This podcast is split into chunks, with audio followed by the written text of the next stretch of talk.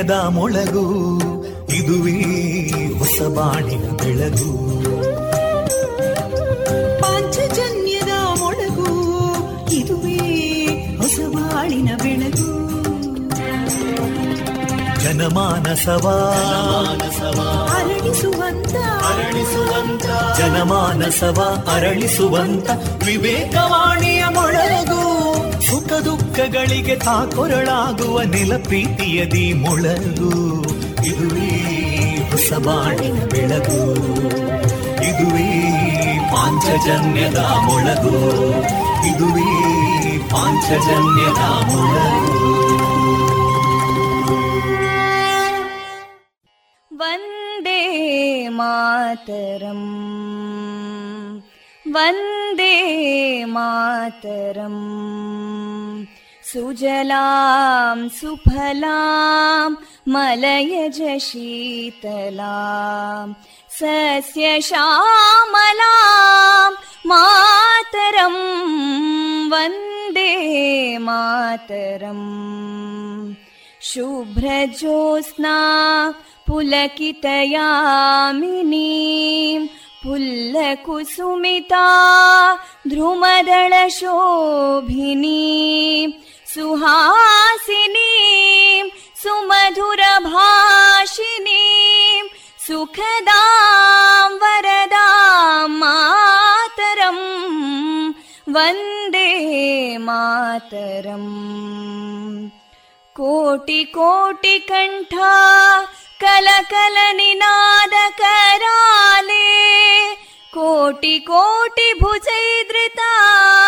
कलकल निनाद कराले कोटि कोटि भुजैदृता करकलवाले अबलां केनो मायेतो बले बहुबलधारिणीं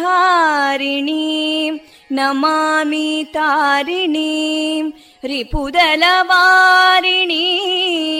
मातरम् वन्दे मातरम् तुमि विद्या तुमि धर्मा तुमि हृदि तुमि मर्मा त्वं हि प्राणा शरीरे बाहुते तुमि मा शक्ति हृदये तुमि मा भक्ति तोमारयी प्रतिमा गडी मन्दिरे मन्दिरे वन्दे मातरम्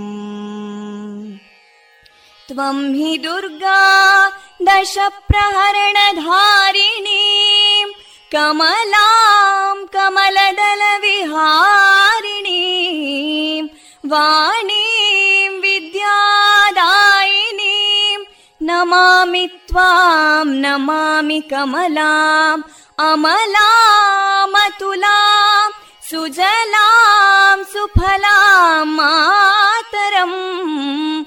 वन्दे मातरम् श्यामलां सरलां सुस्मितां भूषितां धरणीं भरणीं मातरम् वन्दे मातरम् वन्दे मातरम्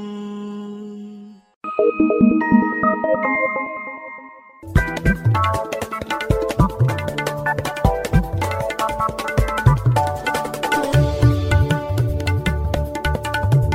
you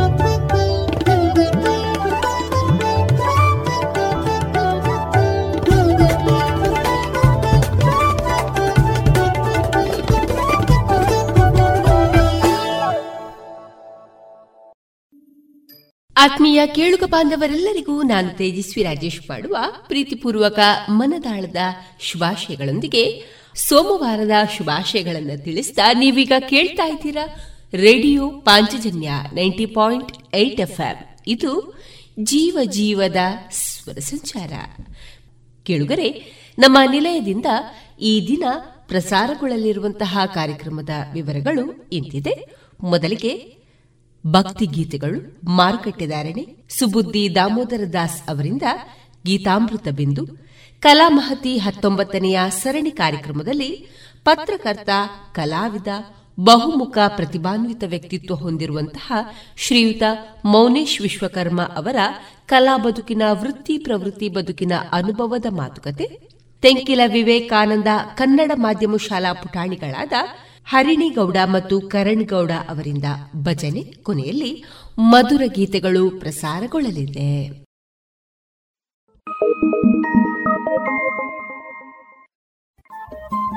ರೇಡಿಯೋ ಪಾಂಚಜನ್ಯ ತೊಂಬತ್ತು ಬಿಂದು ಎಂಟು ಎಫ್ಎಂ ಸಮುದಾಯ ಬಾನುಲಿ ಕೇಂದ್ರ ಪುತ್ತೂರು. ಇದು ಜೀವ ಜೀವದ ಸ್ವರ ಸಂಚಾರ.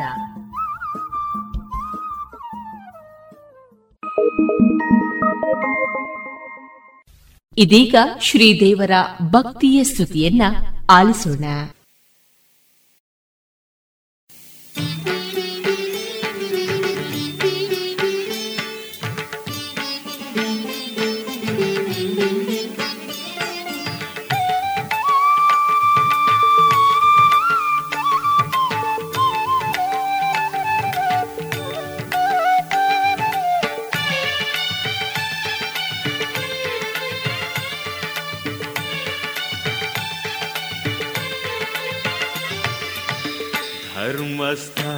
ಧರ್ಮಸ್ಥಳದಲ್ಲಿ ಮಂಜುನಾಥನಿಗೆ ಪಂಚಾಮೃತದ ಅಭಿಷೇಕ. ಧರ್ಮಸ್ಥಳದಲ್ಲಿ ಮಂಜುನಾಥನಿಗೆ ಪಂಚಾಮೃತದ ಅಭಿಷೇಕ. ನಯನ ಮನೋಹರ ದೃಶ್ಯವ ಕಂಡು, ನಯನ ಮನೋಹರ ದೃಶ್ಯವ ಕಂಡು ರೋಮಾಂಚಗೊಂಡಿತು. ಮೂಲೋಕ ರೋಮಾಂಚಗೊಂಡಿತು ಮೂಲೋಕ. ಧರ್ಮಸ್ಥಳದಲ್ಲಿ ಮಂಜುನಾಥನಿಗೆ ಪಂಚಾಮೃತದ ಅಭಿಷೇಕ. ಆ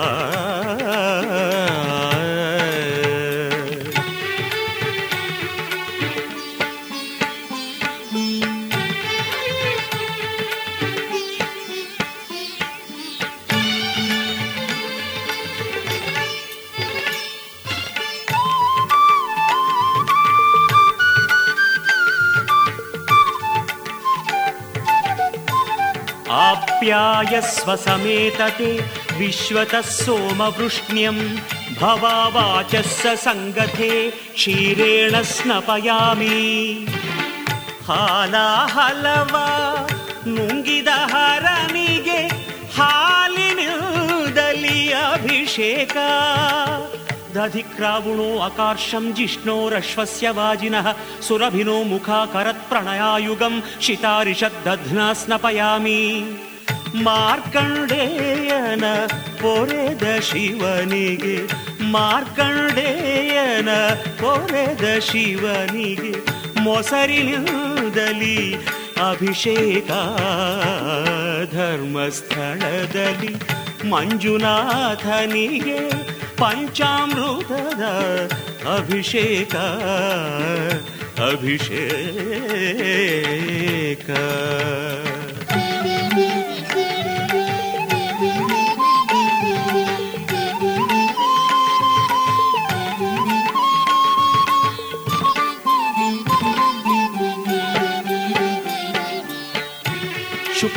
शुक्रमसि ज्योतिरसि तेजोसि देवो वा सवितात् पुनच्छिद्रेण पवित्रेण वसो सूर्यस्य रश्मिभिः आज्येन स्नपयामि ತುಂಬುರುಗಾನಕ್ಕೆ ನಲಿವಹರನಿಗೆ ತುಪ್ಪದಲ್ಲಿ ಅಭಿಷೇಕ मधुमान्नो वनस्पतिः मधुमागम् अस्तु सूर्यः माध्वीर्गावो भवन्तु नः मधुना स्नपयामि। जगदीशनिगे जम्बुकेश्वरके जगदीशनिगे जम्बुकेश्वरके जेनिन्दली अभिषेका। ಧರ್ಮಸ್ಥಳದಲ್ಲಿ ಮಂಜುನಾಥನಿಗೆ ಪಂಚಾಮೃತದ ಅಭಿಷೇಕ. ಆ.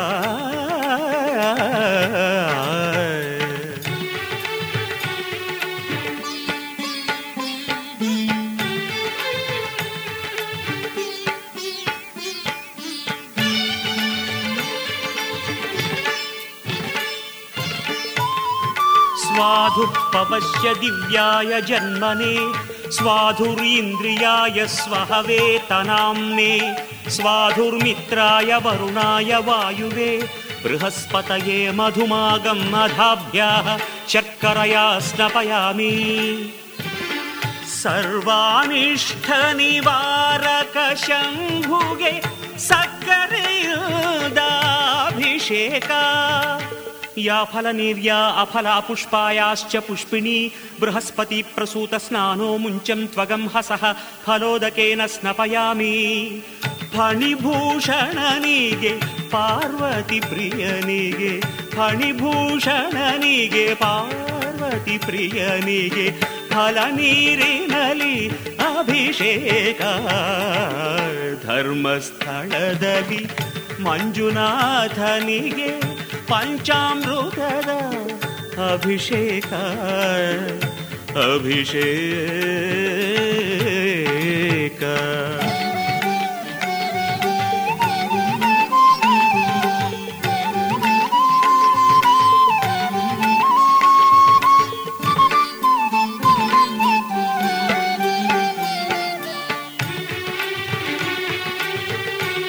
गङ्गादि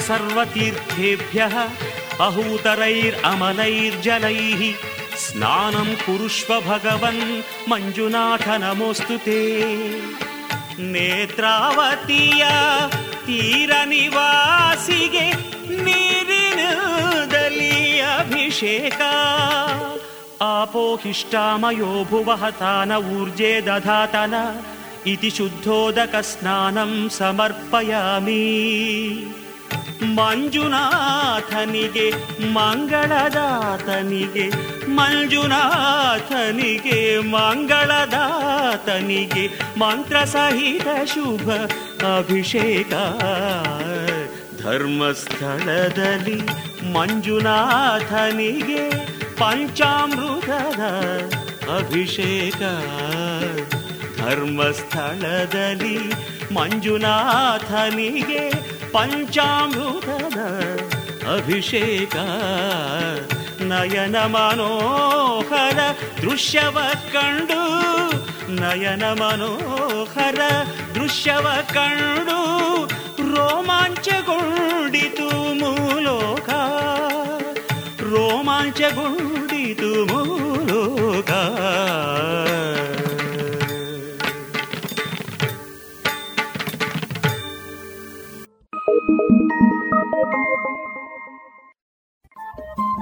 ರೇಡಿಯೋ ಪಾಂಚಜನ್ಯ ತೊಂಬತ್ತು ಬಿಂದು ಎಂಟು ಎಫ್ಎಂ ಸಮುದಾಯ ಬಾನುಲಿ ಕೇಂದ್ರ ಪುತ್ತೂರು. ಇದು ಜೀವ ಜೀವದ ಸ್ವರ ಸಂಚಾರ.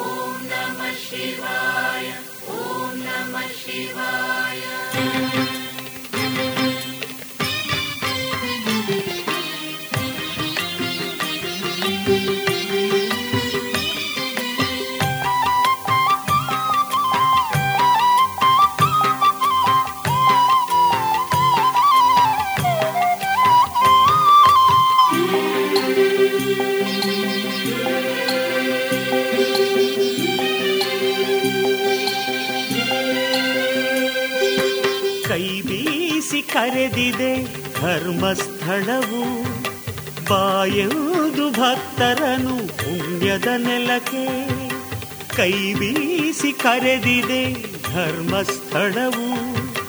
ಬಾಯುದು ಭಕ್ತರನು ಪುಣ್ಯದ ನೆಲಕ್ಕೆ. ಅದೋ ನಮ್ಮ ಕೂಗುತ್ತಿದೆ ಗಂಟೆಯ ನಾದ.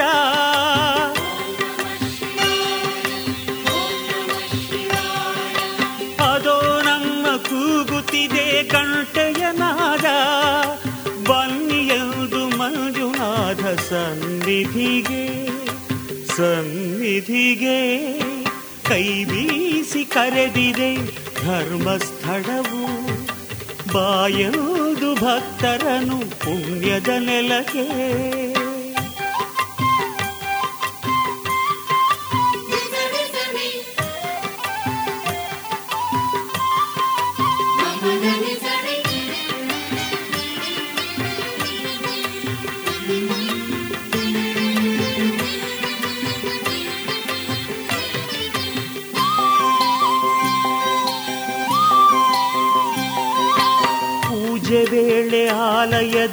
ಆಲಯದೇ ಜನಗಳ ಸ್ತೋಮ. ಎಲ್ಲರ ಬಾಯಿಯಲು ಮಂಜೇಶನ ನಾಮ.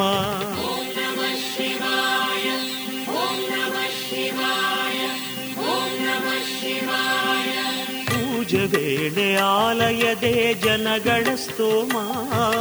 ಎಲ್ಲರ ಬಾಯಿಯಲು ಮಂಜೇಶನ ನಾಮ.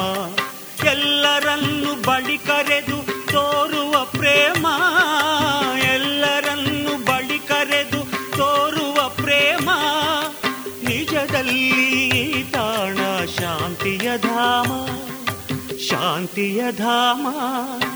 ಕೈ ಬೀಸಿ ಕರೆದಿದೆ ಧರ್ಮಸ್ಥಳವು ಬಾಯುವುದು ಭಕ್ತರನು ಪುಣ್ಯದ ನೆಲಕ್ಕೆ.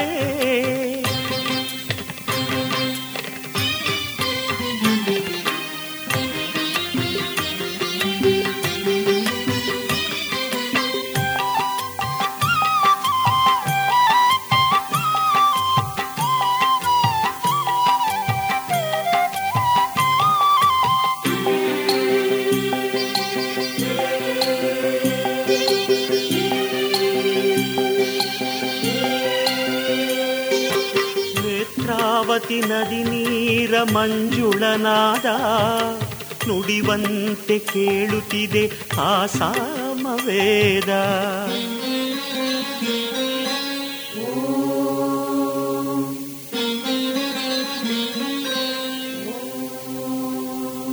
ನೇತ್ರಾವತಿ ನದಿ ನೀರ ಮಂಜುಳನಾದ ನುಡಿವಂತೆ ಕೇಳುತ್ತಿದೆ ಆ ಸಾಮವೇದ.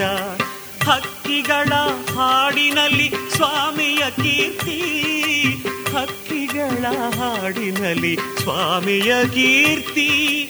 ತುಂಬುತ್ತಿದೆ ಮನದಲ್ಲಿ ಏನೋ ಸ್ಫೂರ್ತಿ ಏನೋ ಸ್ಫೂರ್ತಿ. ಕೈ ಬೀಸಿ ಕರೆದಿದೆ ಧರ್ಮಸ್ಥಳವು. ಬಾಯುವುದು ಭಕ್ತರನು ಪುಣ್ಯದ ನೆಲಕ್ಕೆ.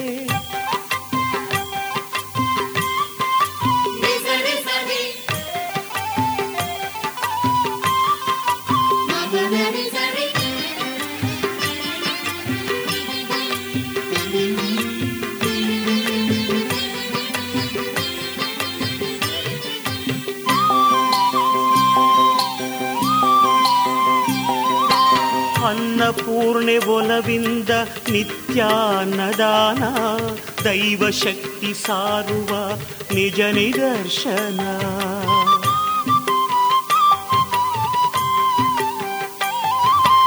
ಅನ್ನಪೂರ್ಣೆ ಒಲವಿಲ್ದ ನಿತ್ಯಾನ್ನದಾನ, ದೈವ ಶಕ್ತಿ ಸಾರುವ ನಿಜ ನಿದರ್ಶನ. ನೂರಾರು ಜೋಡಿಗಳಿಗೆ ಇಲ್ಲಿ ಕಲ್ಯಾಣ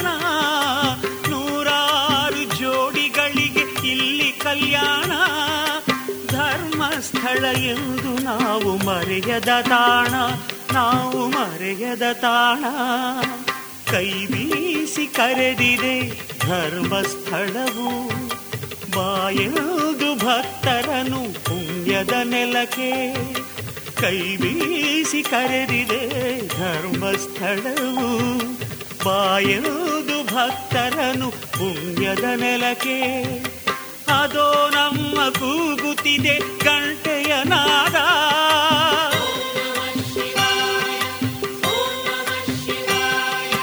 ಅದೋ ನಮ್ಮ ಕೂಗುತ್ತಿದೆ ಗಂಟೆಯ ನಾದ. ಬನ್ನಿಯದು ಮಂಜುನಾಥ ಸನ್ನಿಧಿಗೆ ಸನ್ನಿಧಿಗೆ ಕೈ ಬೀಸಿ ಕರೆದಿದೆ ಧರ್ಮಸ್ಥಳವು. ಬಾಯುವುದು ಭಕ್ತರನು ಪುಣ್ಯದ ನೆಲಕ್ಕೆ. ಕೈ ಕರೆದಿದೆ ಧರ್ಮಸ್ಥಳವು ಬಾಯುವುದು ಭಕ್ತರನು ಪುಣ್ಯದ ನೆಲಕ್ಕೆ.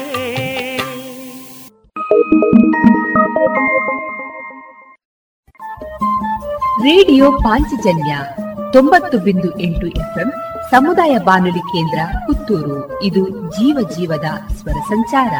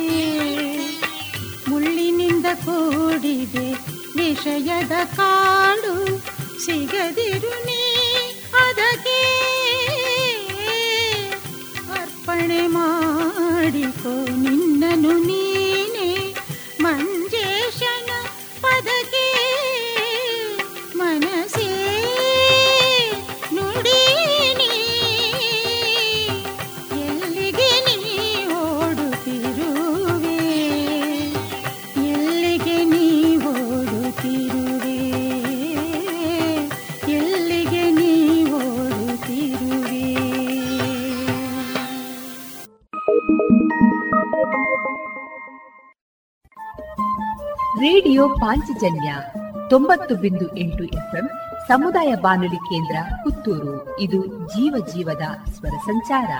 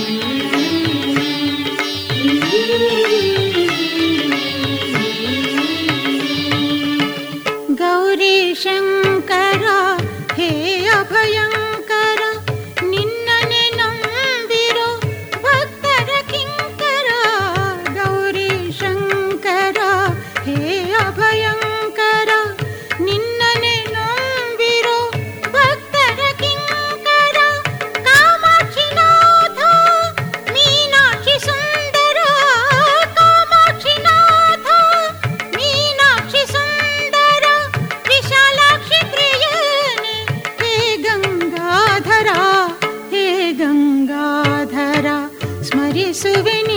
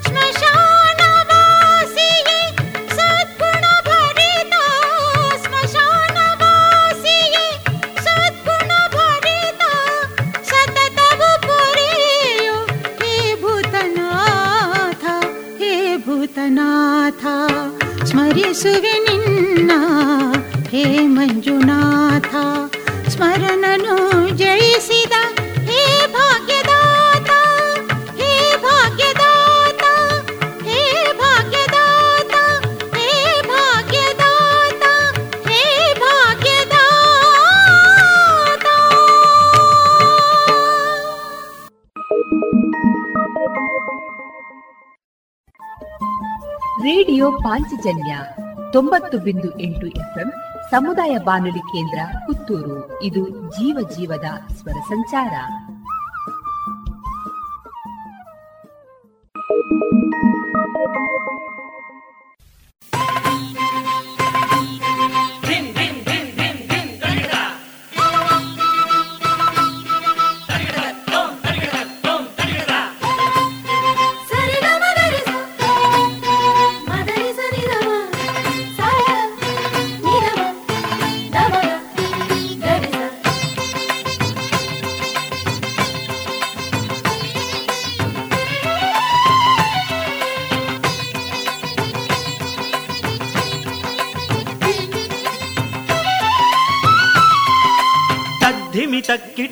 ತಾಳದ ಗತಿಗೆ ನರ್ತನ ಮಾಡುವ ಶಂಕರನೇ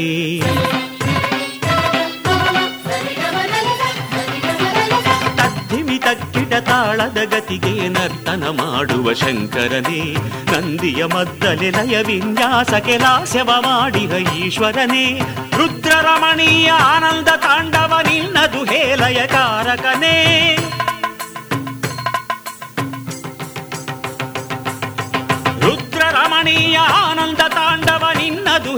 ಕಾರಕನೇ ದೇವಾಧಿದೇವರ ಮಂತ್ರ ಮುಗ್ಧರ ಮಾಡಿದ ಪ್ರಭುವೇ ಮಂಜೇಶನೇ.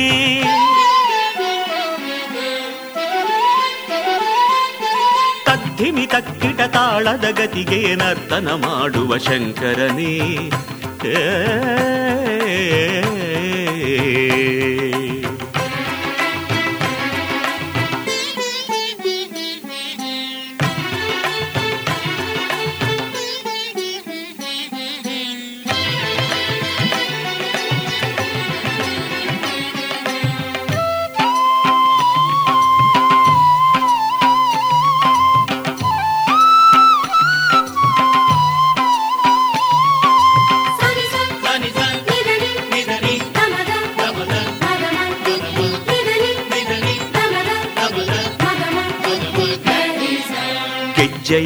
ಏ ಗಗನವು ಮಳೆಯ ಸುರಿಸಿದೆ ಹರ್ಷದೆ ಧರೆಯಲ್ಲಿ. ಹೆಜ್ಜೆಯ ಇಟ್ಟೆಡೆ ಹೂಗಳು ಅರಳಿ, ಕಂಪನು ಬೀರಿವೆ ನಲಿವಲ್ಲಿ.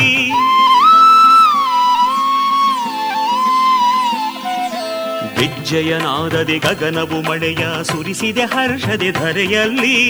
ಹೆಜ್ಜೆಯ ಇಟ್ಟೆಡೆ ಹೂಗಳು ಅರಳಿ, ಕಂಪನು ಬೀರಿವೆ ನಲಿವಲ್ಲಿ. ಪ್ರಕೃತಿಯು ಸಂತಸ ಬೀರುತ ನಲಿದಳು ಮೂಜಗ ಕುಣಿಯಿತು ಹರ್ಷದಲ್ಲಿ. ಪ್ರಕೃತಿಯು ಸಂತಸ ಬೀರುತ ನಲಿದಳು ಮೂಜಗ ಕುಣಿಯಿತು ಹರ್ಷದಲ್ಲಿ. ಧರ್ಮ ಸ್ಥಳದಲ್ಲಿ ಭಕ್ತ ಜನಗಳು ಪುಲಕಿತರಾದರು ಭಕ್ತಿಯಲಿ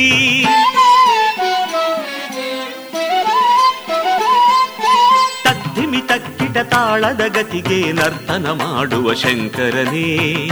ಏ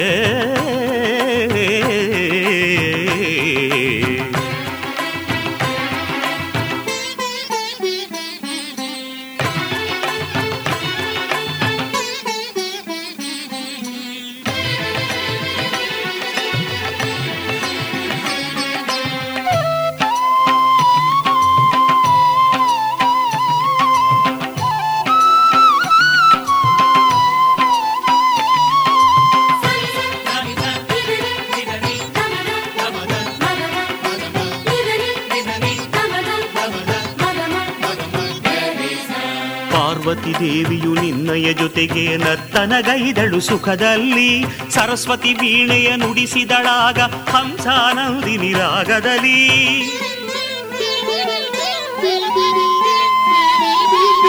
ಪಾರ್ವತಿ ದೇವಿಯು ನಿನ್ನಯ ಜೊತೆಗೆ ನರ್ತನಗೈದಳು ಸುಖದಲ್ಲಿ. ಸರಸ್ವತಿ ವೀಣೆಯ ನುಡಿಸಿದಳಾಗ ಹಂಸಾನಂದಿನಿ ಮಂತ್ರ ಮಂತ್ರಘೋಷವು ಮುಗಿಲನು ಮುಟ್ಟಿ ಪ್ರತಿಧ್ವನಿಯಾಯಿತು ಗುಡಿಯಲ್ಲಿ.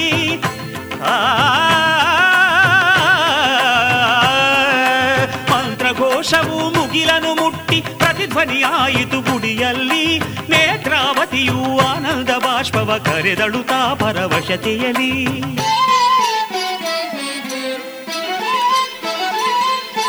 ತದ್ಧಿಮಿ ತಕ್ಕಿಟ ತಾಳದ ಗತಿಗೆ ನರ್ತನ ಮಾಡುವ ಶಂಕರನೇ.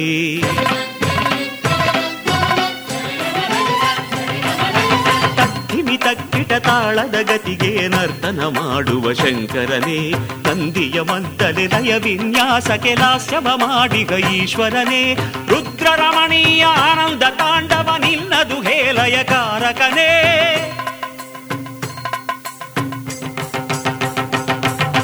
ರುದ್ರ ರಮಣೀಯ ಆನಂದ ತಾಂಡವ ನಿನ್ನದು ಹೇಲಯ ಕಾರಕನೇ ದೇವಾಧಿದೇವರ ಮಂತ್ರ ಮುಗ್ಧರ ಮಾಡಿದ ಪ್ರಭುವೇ ಮಂಜೇಶನೇ.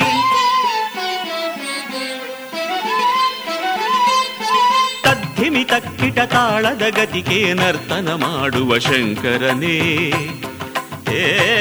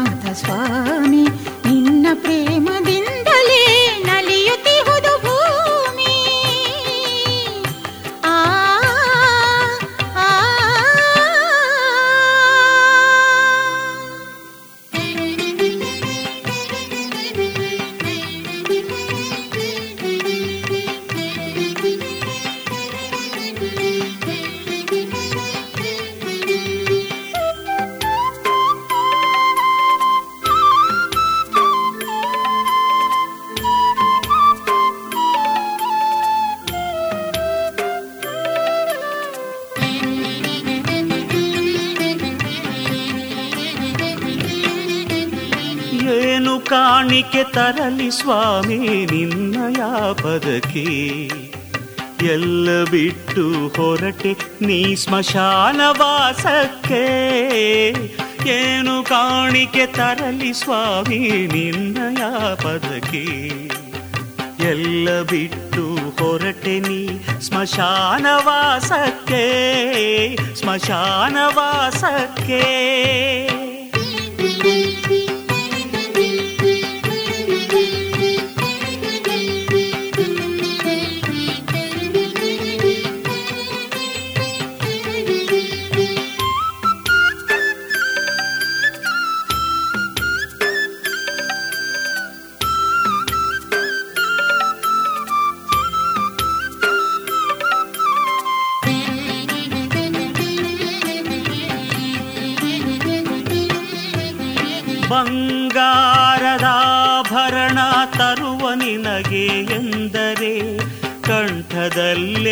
ಧರಿಸುವೇನಿ ನಾಗಾಭರಣ. ಬಂಗಾರದಾಭರಣ ತರುವ ನಿನಗೆ ಎಂದರೆ ಕಂಠದಲ್ಲೇ ಧರಿಸುವೆ ನೀನಾಗಾಭರಣ ವಸ್ತ್ರಗಳನ್ನು ಕೊಡುವ ಎಂದು ಯೋಚನೆ ಮಾಡೆ. ವಸ್ತ್ರಗಳನ್ನು ಕೊಡುವ ಎಂದು ಯೋಚನೆ ಮಾಡೆ. ಧರಿಸಿ ಮೆರೆವೆ ಚರ್ಮಾಂಬರವಾ. ಏನು ಕಾಣಿಕೆ ತರಲಿ ಸ್ವಾಮಿ ನಿನ್ನಯ ಪದಕ್ಕೆ ಎಲ್ಲ ಬಿಟ್ಟು ಹೊರಟೆ ನೀ ಸ್ಮಶಾನ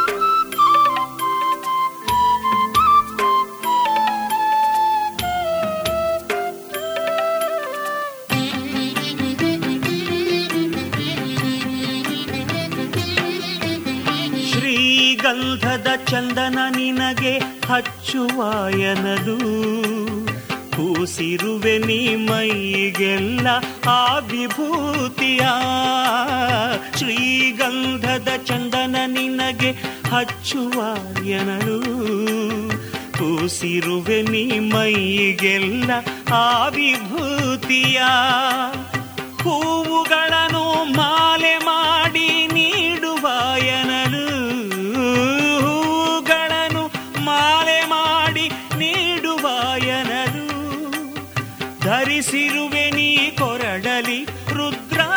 ಮಾಲೆಯ ಏನು ಕಾಣಿಕೆ ತರಲಿ ಸ್ವಾಮಿ ನಿನ್ನಯ ಪದಕ್ಕೆ ಎಲ್ಲ ಬಿಟ್ಟು ಹೊರಟೆ ನೀ ಸ್ಮಶಾನ ವಾಸಕ್ಕೆ.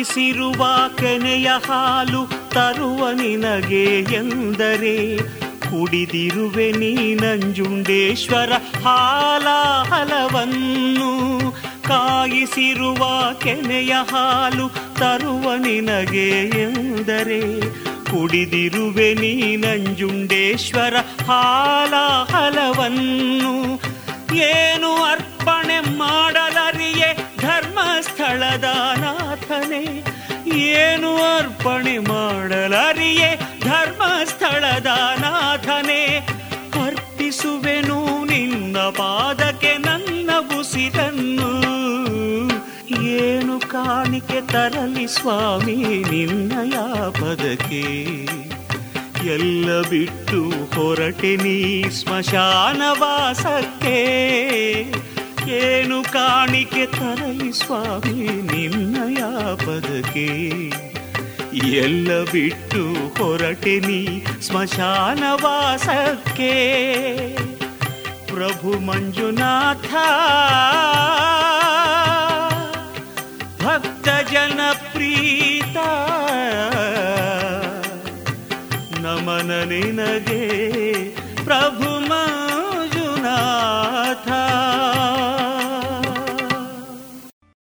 ಇದುವರೆಗೆ ಭಕ್ತಿ ಗೀತೆಯನ್ನ ಕೇಳಿದಿರಿ. ಶುದ್ಧ ಸಸ್ಯಹಾರಿ south and north special food ಉತ್ತಮ ಸೇವೆಗೆ ಮೊದಲ ಆದ್ಯತೆ. ಗ್ರಾಹಕರ ಸಂತೃಪ್ತಿಗೆ ಆರೋಗ್ಯಕರ ಆಹಾರ ನೀಡಲು ಸದಾ ಸಿದ್ಧ ಸಂತೃಪ್ತಿ ರೆಸ್ಟೋರೆಂಟ್. ಸುವ್ಯವಸ್ಥಿತ ಎಸಿ ರೂಮ್ ಒಳಗೊಂಡ ಸಂತೃಪ್ತಿಗೆ ಕುಟುಂಬ ಮಿತ್ರರೊಡನೆ ಎಂದೇ ಭೇಟಿ ಕೊಡಿ. Santrupti restaurant, Sachin complex, Darbe, Puttur.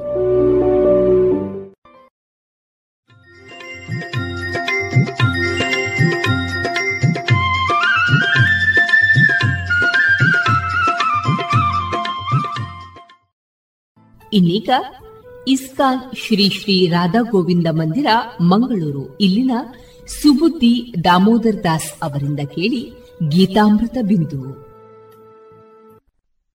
Hare Krishna. ಎಲ್ಲ ಕೇಳುಗರಿಗೂ ಭಗವದ್ಗೀತಾ ಅಧ್ಯಯನಕ್ಕೆ ಸ್ವಾಗತ. ಭಗವದ್ಗೀತೆಯ ಹನ್ನೊಂದನೇ ಅಧ್ಯಾಯವನ್ನು ವಿಶ್ವರೂಪ ದರ್ಶನ ಎಂದು ಕರೆಯುತ್ತಾರೆ. ಹತ್ತನೇ ಅಧ್ಯಾಯದಲ್ಲಿ ಭಗವಂತನ ವಿಭೂತಿಗಳ ಬಗ್ಗೆ ಕೇಳಿದ ನಂತರ ಅರ್ಜುನನು ಹೇಗೆ ಭಗವಂತನು ತನ್ನ ಒಂದೇ ಅಂಶದಿಂದ ಇಡೀ ವಿಶ್ವವನ್ನು ವ್ಯಾಪಿಸಿ ಧರಿಸಿದ್ದಾನೆ ಎಂಬುದನ್ನು ನೋಡಲು ಬಯಸುತ್ತಾನೆ. ಅರ್ಜುನನ ಪ್ರಾರ್ಥನೆಯ ಮೇರೆಗೆ ಭಗವಂತನು ಆತನಿಗೆ ತನ್ನ ವಿಶ್ವರೂಪವನ್ನು ತೋರಿಸುತ್ತಾನೆ. ವಿಶ್ವರೂಪವನ್ನು ಕಂಡಂತಹ ಅರ್ಜುನನು ಭಯಗೊಳ್ಳುತ್ತಾನೆ. ಭಗವಾನ್ ಶ್ರೀಕೃಷ್ಣನು ತನ್ನ ಮಿತ್ರನಾಗಿದ್ದರೂ ಅವನಲ್ಲಿ ಅರ್ಜುನನು ಎರಡು ಪ್ರಶ್ನೆಗಳನ್ನು ಕೇಳುತ್ತಾನೆ. ನೀನು ಯಾರು?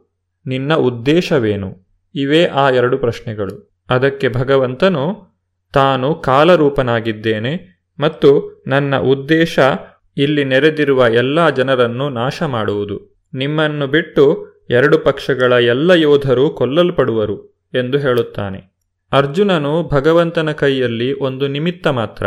ಯುದ್ಧದ ಫಲಿತಾಂಶವನ್ನು ಭಗವಂತನೇ ನಿರ್ಧರಿಸಿದ್ದಾನೆ. ಈಗ ಅರ್ಜುನನು ಭಗವಂತನಿಗೆ ತನ್ನ ಪ್ರಾರ್ಥನೆಗಳನ್ನು ಸಲ್ಲಿಸುತ್ತಿದ್ದಾನೆ. ಮೊದಲಿಗೆ ಆತನು ಭಗವಂತನನ್ನು ಸ್ತುತಿಗೈಯುತ್ತಾನೆ. ನಂತರ ಭಗವಂತನಿಗೆ ಪ್ರಣಾಮಗಳನ್ನು ಅರ್ಪಿಸುತ್ತಾನೆ. ತಾನು ಮಾಡಿದ ಎಲ್ಲ ತಪ್ಪುಗಳಿಗೂ ಕ್ಷಮೆಯನ್ನು ಯಾಚಿಸುತ್ತಾನೆ. ಕೊನೆಯದಾಗಿ ಭಗವಂತನಲ್ಲಿ ವಿನಂತಿಸಿಕೊಳ್ಳುತ್ತಾನೆ. ನಾವು ಸಹ ಭಗವಂತನಲ್ಲಿ ಪ್ರಾರ್ಥಿಸಬೇಕಾದರೆ ಈ ನಾಲ್ಕು ವಿಷಯಗಳನ್ನು ಗಮನದಲ್ಲಿ ಇಟ್ಟುಕೊಳ್ಳಬೇಕು. ಭಗವಂತನ ದರ್ಶನವನ್ನು ಪಡೆಯುವಾಗ ಆತನ ಸ್ತುತಿಗೈಯಬೇಕು. ಆತನಿಗೆ ನಮ್ಮ ಗೌರವಪೂರ್ವಕ ಪ್ರಣಾಮಗಳನ್ನು ಸಮರ್ಪಿಸಬೇಕು. ತಿಳಿದೋ ತಿಳಿಯದೆಯೋ ನಾವು ಮಾಡಿದ ಎಲ್ಲಾ ತಪ್ಪುಗಳಿಗೂ ಕ್ಷಮೆಯನ್ನು ಯಾಚಿಸಬೇಕು. ನಮ್ಮ ಆಧ್ಯಾತ್ಮಿಕ ಜೀವನದಲ್ಲಿ ಪ್ರಗತಿಯನ್ನು ಸಾಧಿಸಲು ಆತನ ಅನುಗ್ರಹಕ್ಕಾಗಿ ವಿನಂತಿಸಿಕೊಳ್ಳಬೇಕು. ಅರ್ಜುನನು ಭಗವಂತನ ಕುರಿತಾಗಿ ಮಾಡಿದ ಸ್ತುತಿಯನ್ನು ನಾವು ಕಳೆದ ಸಂಚಿಕೆಯಲ್ಲಿ ನೋಡಿದ್ದೇವೆ. ಈಗ ಅರ್ಜುನನು ಭಗವಂತನಿಗೆ ತನ್ನ ಗೌರವಪೂರ್ವಕ ಪ್ರಣಾಮಗಳನ್ನು ಅರ್ಪಿಸುತ್ತಿದ್ದಾನೆ. ವಾಯುರ್ಯಮೋ ಅಗ್ನಿವರುಣ ಶಶಾಂಕಃ ಪ್ರಜಾಪತಿಸ್ತ್ವಂ ಪ್ರಪಿತಾಮಹಶ್ಚ ನಮೋ ನಮಸ್ತೆಸ್ತು ಸಹಸ್ರಕೃತ್ವಃ ಪುನಶ್ಚ ಭೂಯೋಪಿ ನಮೋ ನಮಸ್ತೆ ಅನುವಾದ ನೀನೇ ವಾಯುವು ನೀನೇ ಯಮ ನೀನೇ ಅಗ್ನಿ ನೀನೇ ಜಲ ನೀನೇ ಚಂದ್ರನು ನೀನು ಪ್ರಥಮ ಜೀವಿಯಾದ ಬ್ರಹ್ಮ ನೀನು ಪ್ರಪಿತಾಮಹ ನಿನಗೆ ಸಹಸ್ರ ಬಾರಿ ಗೌರವದಿಂದ ಪ್ರಣಾಮ ಮಾಡುತ್ತೇನೆ. ಮತ್ತೆ ಮತ್ತೆ ನಿನಗೆ ನಮಸ್ಕಾರ. ಅರ್ಜುನನು ಈ ರೀತಿಯಾಗಿ ಭಗವಂತನಿಗೆ ಪ್ರಣಾಮಗಳನ್ನು ಅರ್ಪಿಸುತ್ತಿದ್ದಾನೆ. ನಮ ಪುರಸ್ತಾದತ ಪೃಷ್ಠತಸ್ತೆ ನಮೋಸ್ತು ತೇ ಸರ್ವತ ಏವ ಸರ್ವ, ಅನಂತ ವೀರ್ಯಾಮಿತ ವಿಕ್ರಮಸ್ತ್ವಂ, ಸರ್ವಂ ಸಮಾಪ್ನೋಷಿ ತಥೋಸಿ ಸರ್ವ. ಅನುವಾದ ನಿನಗೆ ಮುಂದಿನಿಂದ ಹಿಂದಿನಿಂದ ಎಲ್ಲ ಕಡೆಗಳಿಂದ ಪ್ರಣಾಮಗಳು. ಅನಂತ ವೀರ್ಯನೇ, ನೀನು ಅನಂತ ಪರಾಕ್ರಮದ ಪ್ರಭು, ನೀನು ಸರ್ವವ್ಯಾಪಿ, ಆದುದರಿಂದ ಎಲ್ಲವೂ ನೀನೇ. ವಾಯುವು ಎಲ್ಲ ದೇವತೆಗಳಲ್ಲಿ ಅತ್ಯಂತ ಪ್ರಮುಖ, ಬ್ರಹ್ಮನು ಎಲ್ಲ ಜೀವಿಗಳ ತಂದೆ. ಪ್ರಪಿತಾಮಹ ಎಂದರೆ ಆ ಬ್ರಹ್ಮನಿಗೂ ಭಗವಂತನು ತಂದೆಯಾಗಿದ್ದಾನೆ. ಅರ್ಜುನನು ಭಗವಂತನಿಗೆ ಎಲ್ಲ ಕಡೆಗಳಿಂದಲೂ ಪ್ರಣಾಮಗಳನ್ನು ಅರ್ಪಿಸುತ್ತಿದ್ದಾನೆ. ಮುಂದಕ್ಕೆ ಅರ್ಜುನನು, ಭಗವಂತನಲ್ಲಿ ತಾನು ಮಾಡಿದ ಎಲ್ಲ ತಪ್ಪುಗಳಿಗೂ ಕ್ಷಮೆಯನ್ನು ಯಾಚಿಸುತ್ತಾನೆ.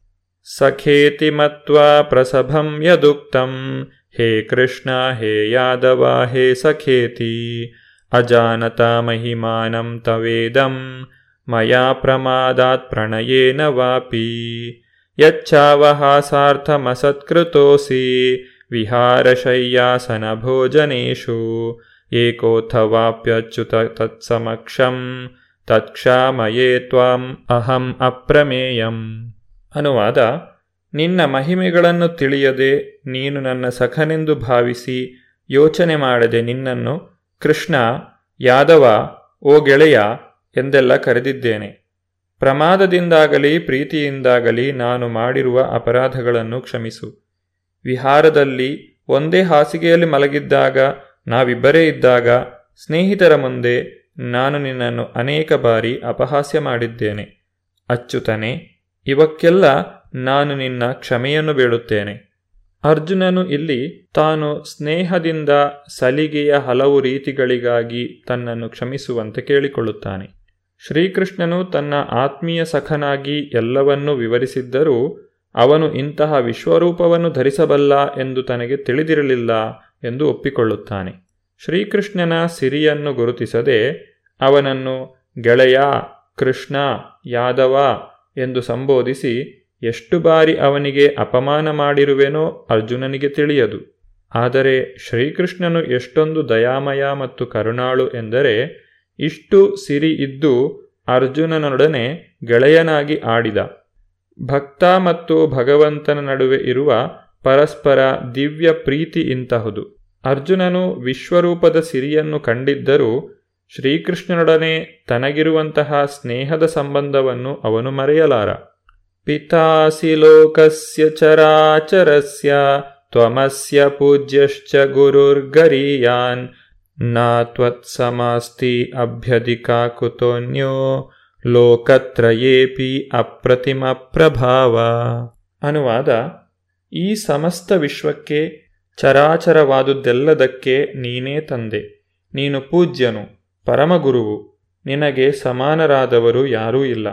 ಯಾರೂ ನಿನ್ನೊಡನೆ ಒಂದಾಗಿರುವುದಿಲ್ಲ. ಆದುದರಿಂದ ಅಪರಿಮಿತ ಪ್ರಭಾವದ ಪ್ರಭುವೇ, ಮೂರು ಲೋಕಗಳಲ್ಲಿ ನಿನಗಿಂತ ಶ್ರೇಷ್ಠರಾದವರು ಯಾರಿದ್ದಾರೆ? ದೇವೋತ್ತಮ ಪರಮಪುರುಷನಾದ ಶ್ರೀಕೃಷ್ಣನು ಎಲ್ಲರಿಗೂ ತಂದೆಯ ಸಮಾನ. ಮೂಲತಃ ಬ್ರಹ್ಮನಿಗೆ ವೇದಗಳನ್ನು ಬೋಧಿಸಿದವನು ಅವನೇ. ಈಗ ಅರ್ಜುನನಿಗೆ ಭಗವದ್ಗೀತೆಯನ್ನು ಬೋಧಿಸುತ್ತಿದ್ದಾನೆ. ಆತನು ಆದಿಗುರುವಾಗಿದ್ದಾನೆ. ಶ್ವೇತಾಶ್ವತರ ಉಪನಿಷತ್ತಿನಲ್ಲಿ ಹೇಳಿರುವ ಪ್ರಕಾರ ನತಸ್ಯ ಕಾರ್ಯಂ ಕರಣಂಚ ವಿದ್ಯತೆ, ನ ತತ್ಸಮಶ್ಚ ಅಭ್ಯಧಿಕಶ್ಚ ದೃಶ್ಯತೆ. ಲೌಕಿಕವಾದ ಅಥವಾ ಐಹಿಕವಾದ ಯಾವುದೇ ಅಭಿವ್ಯಕ್ತಿಯಲ್ಲಿ ಶ್ರೀಕೃಷ್ಣನಿಗೆ ಸಮಾನರಾದವರು ಅಥವಾ ಅವನಿಗಿಂತ ಶ್ರೇಷ್ಠರಾದವರು ಯಾರೂ ಇಲ್ಲ. ತಸ್ಮಾತ್ ಪ್ರಣಮ್ಯ ಪ್ರಣಿಧಾಯ ಕಾಯಂ ಪ್ರಸಾದಯೇ ತ್ವಾಂ ಅಹಂ ಈಶಮೀಡ್ಯಂ. ಪಿತೇವ ಪುತ್ರಸ್ಯ ಸಖೇವ ಸಖ್ಯು ಪ್ರಿಯಾ ಯಾರ್ಹಸಿ ದೇವ ಸೋಢುಂ. ಅನುವಾದ, ಪ್ರತಿಯೊಂದು ಜೀವಿಯು ಪೂಜಿಸಬೇಕಾದ ಪರಮಪ್ರಭುವು ನೀನು. ನಾನು ಸಾಷ್ಟಾಂಗ ನಮಸ್ಕಾರ ಮಾಡಿ ನನ್ನ ಗೌರವಪೂರ್ವಕ ಪ್ರಣಾಮಗಳನ್ನು ಸಲ್ಲಿಸುತ್ತೇನೆ. ನಿನ್ನ ದಯೆಯನ್ನು ಬೇಡುತ್ತೇನೆ. ತಂದೆಯು ಮಗನ ಅವಿಧೇಯತೆಯನ್ನು, ಸ್ನೇಹಿತನು ಸ್ನೇಹಿತನ ಅಧಿಕ ಪ್ರಸಂಗವನ್ನು ಮತ್ತು ಹೆಂಡತಿಯು ತನ್ನ ಗಂಡನ ಸಲಿಗೆಯನ್ನು ಕ್ಷಮಿಸುವಂತೆ ನೀನು, ನಾನು ಮಾಡಿರಬಹುದಾದ ತಪ್ಪುಗಳನ್ನು ಕ್ಷಮಿಸು. ಭಕ್ತರು ಭಗವಾನ್ ಶ್ರೀಕೃಷ್ಣನೊಡನೆ ಬೇರೆ ಬೇರೆ ಸಂಬಂಧಗಳನ್ನು ಸಾಧಿಸಿಕೊಳ್ಳುತ್ತಾರೆ. ಕೃಷ್ಣನನ್ನು ಮಗನಂತೆ, ಗಂಡನಂತೆ, ಸ್ನೇಹಿತನಂತೆ ಅಥವಾ ಒಡೆಯನಂತೆ ಕಾಣಬಹುದು. ಕೃಷ್ಣಾರ್ಜುನರದು ಸಖ್ಯಭಾವ. ಅರ್ಜುನನು ಭಗವಂತನಲ್ಲಿ ತಾನು ಮಾಡಿದ ತಪ್ಪುಗಳಿಗೆ ಕ್ಷಮೆಯನ್ನು ಯಾಚಿಸಿದ ನಂತರ ವಿಧೇಯನಾಗಿ ಆತನಲ್ಲಿ ವಿನಂತಿ ಮಾಡಿಕೊಳ್ಳುತ್ತಿದ್ದಾನೆ. ಅದೃಷ್ಟಪೂರ್ವಂ ಹೃಷಿತೋಸ್ಮಿ ದೃಷ್ಟ್ವಾ ಭಯೇನ ಚ ಪ್ರವ್ಯಥಿತಂ ಮನೋ ಮೇ, ತದೇವ ಮೇ ದರ್ಶಯ ದೇವರೂಪಂ ಪ್ರಸೀದ ದೇವೇಶ ಜಗನ್ನಿವಾಸ. ಅನುವಾದ, ನಾನು ಹಿಂದೆ ನೋಡದಿದ್ದ ಈ ವಿಶ್ವರೂಪವನ್ನು ಕಂಡು ಸಂತೋಷಪಟ್ಟಿದ್ದೇನೆ. ಆದರೆ ಅದೇ ಕಾಲದಲ್ಲಿ ನನ್ನ ಮನಸ್ಸು ಭಯದಿಂದ ತಲ್ಲಣಗೊಂಡಿದೆ. ಹೇ ಪ್ರಭುಗಳ ಪ್ರಭುವೆ, ಜಗನ್ನಿವಾಸನೆ, ನನ್ನಲ್ಲಿ ಕೃಪೆ ಮಾಡಿ ದೇವೋತ್ತಮ ಪರಮಪುರುಷನಾದ ನಿನ್ನ ರೂಪವನ್ನು ನನಗೆ ಮತ್ತೆ ತೋರಿಸು. ಭಗವಂತನು ಅರ್ಜುನನಿಗೆ ತೋರಿಸಿದ ವಿಶ್ವರೂಪವು ಐಹಿಕವಾದದ್ದು ಮತ್ತು ಸ್ವಲ್ಪ ಕಾಲದ್ದು ಏಕೆಂದರೆ ಈ ಐಹಿಕ ಜಗತ್ತು ಅಲ್ಪಕಾಲದ್ದು. ಅರ್ಜುನನು ಪ್ರಿಯ ಸ್ನೇಹಿತನಾಗಿ ತನ್ನ ಸ್ನೇಹಿತನ ಸಿರಿಯನ್ನು ಕಂಡು ಹರ್ಷಪಟ್ಟಿದ್ದಾನೆ. ತನ್ನ ಸ್ನೇಹಿತನಾದ ಶ್ರೀಕೃಷ್ಣನು ದೇವೋತ್ತಮ ಪರಮಪುರುಷ ಮತ್ತು ಇಂತಹ ಅದ್ಭುತ ದಿವ್ಯ ರೂಪವನ್ನು ತೋರಿಸಬಲ್ಲ ಎಂದು ಅರ್ಜುನನಿಗೆ ಸಂತೋಷವಾಗಿದೆ. ಆದರೆ ಅದೇ ಕಾಲದಲ್ಲಿ ವಿಶ್ವರೂಪವನ್ನು ಕಂಡು ತನ್ನ ಪರಿಶುದ್ಧ ಸ್ನೇಹದ ಕಾರಣದಿಂದ ಕೃಷ್ಣನ ವಿಷಯದಲ್ಲಿ ಹಲವು ಅಪರಾಧಗಳನ್ನು ಮಾಡಿದ್ದೇನೆ ಎಂದು ಅವನಿಗೆ ಭಯವಾಗುತ್ತದೆ. ಅರ್ಜುನನು ಭಯಪಡಲು ಕಾರಣವೇ ಇಲ್ಲದಿದ್ದರೂ ಭಯದಿಂದ ಅವನ ಮನಸ್ಸು ವ್ಯಗ್ರವಾಗಿದೆ. ಆದ್ದರಿಂದ ಶ್ರೀಕೃಷ್ಣನು ತನ್ನ ನಾರಾಯಣ ರೂಪವನ್ನು ತೋರಿಸಬೇಕೆಂದು ಅರ್ಜುನನು ಬೇಡುತ್ತಿದ್ದಾನೆ. ವೈಕುಂಠದಲ್ಲಿ ಭಗವಂತನಿಗೆ ಚತುರ್ಭುಜನಾದ ನಾರಾಯಣನ ದಿವ್ಯ ರೂಪವಿದೆ. ಆಧ್ಯಾತ್ಮಿಕ ಗಗನದಲ್ಲಿ ಲೆಕ್ಕವಿಲ್ಲದಷ್ಟು ವೈಕುಂಠಲೋಕಗಳಿವೆ.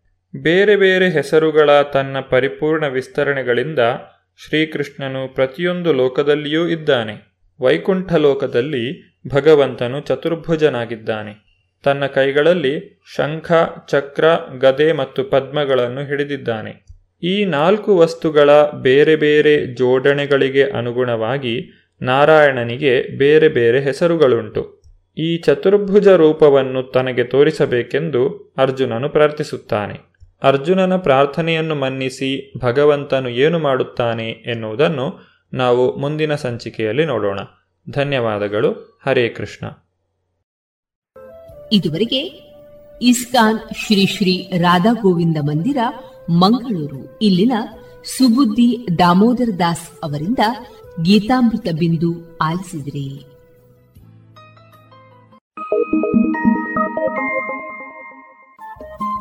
ರೇಡಿಯೋ ಪಾಂಚಜನ್ಯ ತೊಂಬತ್ತು ಬಿಂದು ಎಂಟು ಎಫ್ಎಂ ಸಮುದಾಯ ಬಾನುಲಿ ಕೇಂದ್ರ ಪುತ್ತೂರು. ಇದು ಜೀವ ಜೀವದ ಸ್ವರ ಸಂಚಾರ.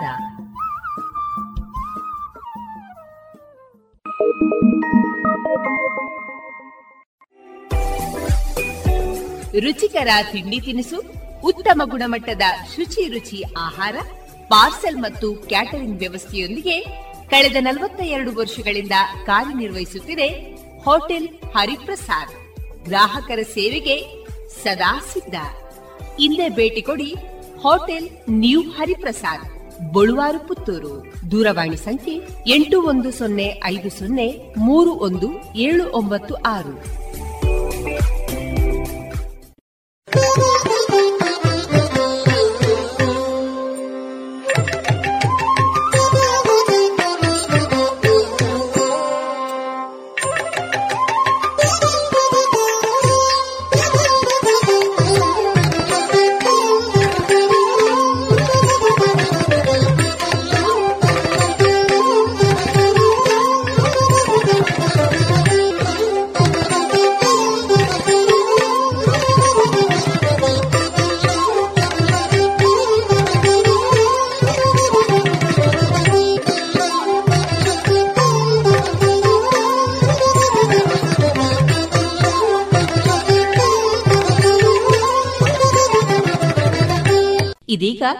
ಕಲಾಮಹತಿ ಹತ್ತೊಂಬತ್ತನೆಯ ಸರಣಿ ಕಾರ್ಯಕ್ರಮದಲ್ಲಿ ಪತ್ರಕರ್ತ, ಕಲಾವಿದ ಹಾಗೂ ಬಹುಮುಖ ಪ್ರತಿಭಾನ್ವಿತ ವ್ಯಕ್ತಿತ್ವವನ್ನ ಹೊಂದಿರುವಂತಹ ಶ್ರೀಯುತ ಮೌನೇಶ್ ವಿಶ್ವಕರ್ಮ ಅವರ ಕಲಾ ಬದುಕಿನ ವೃತ್ತಿ, ಪ್ರವೃತ್ತಿ ಬದುಕಿನ ಅನುಭವದ ಮುಂದುವರಿದ ಮಾತುಕತೆಯ ಭಾಗ ಕೇಳೋಣ. ಇವರನ್ನ ಸಂದರ್ಶಿಸುವವರು ಆಶಾ ಬಳ್ಳಾರೆ. ಈಗ ಸ್ಪರ್ಧೆಗಾಗಿ ನಾಟಕಗಳನ್ನು ತಯಾರು ಮಾಡುವುದು ಒಂದು ಭಾಗ.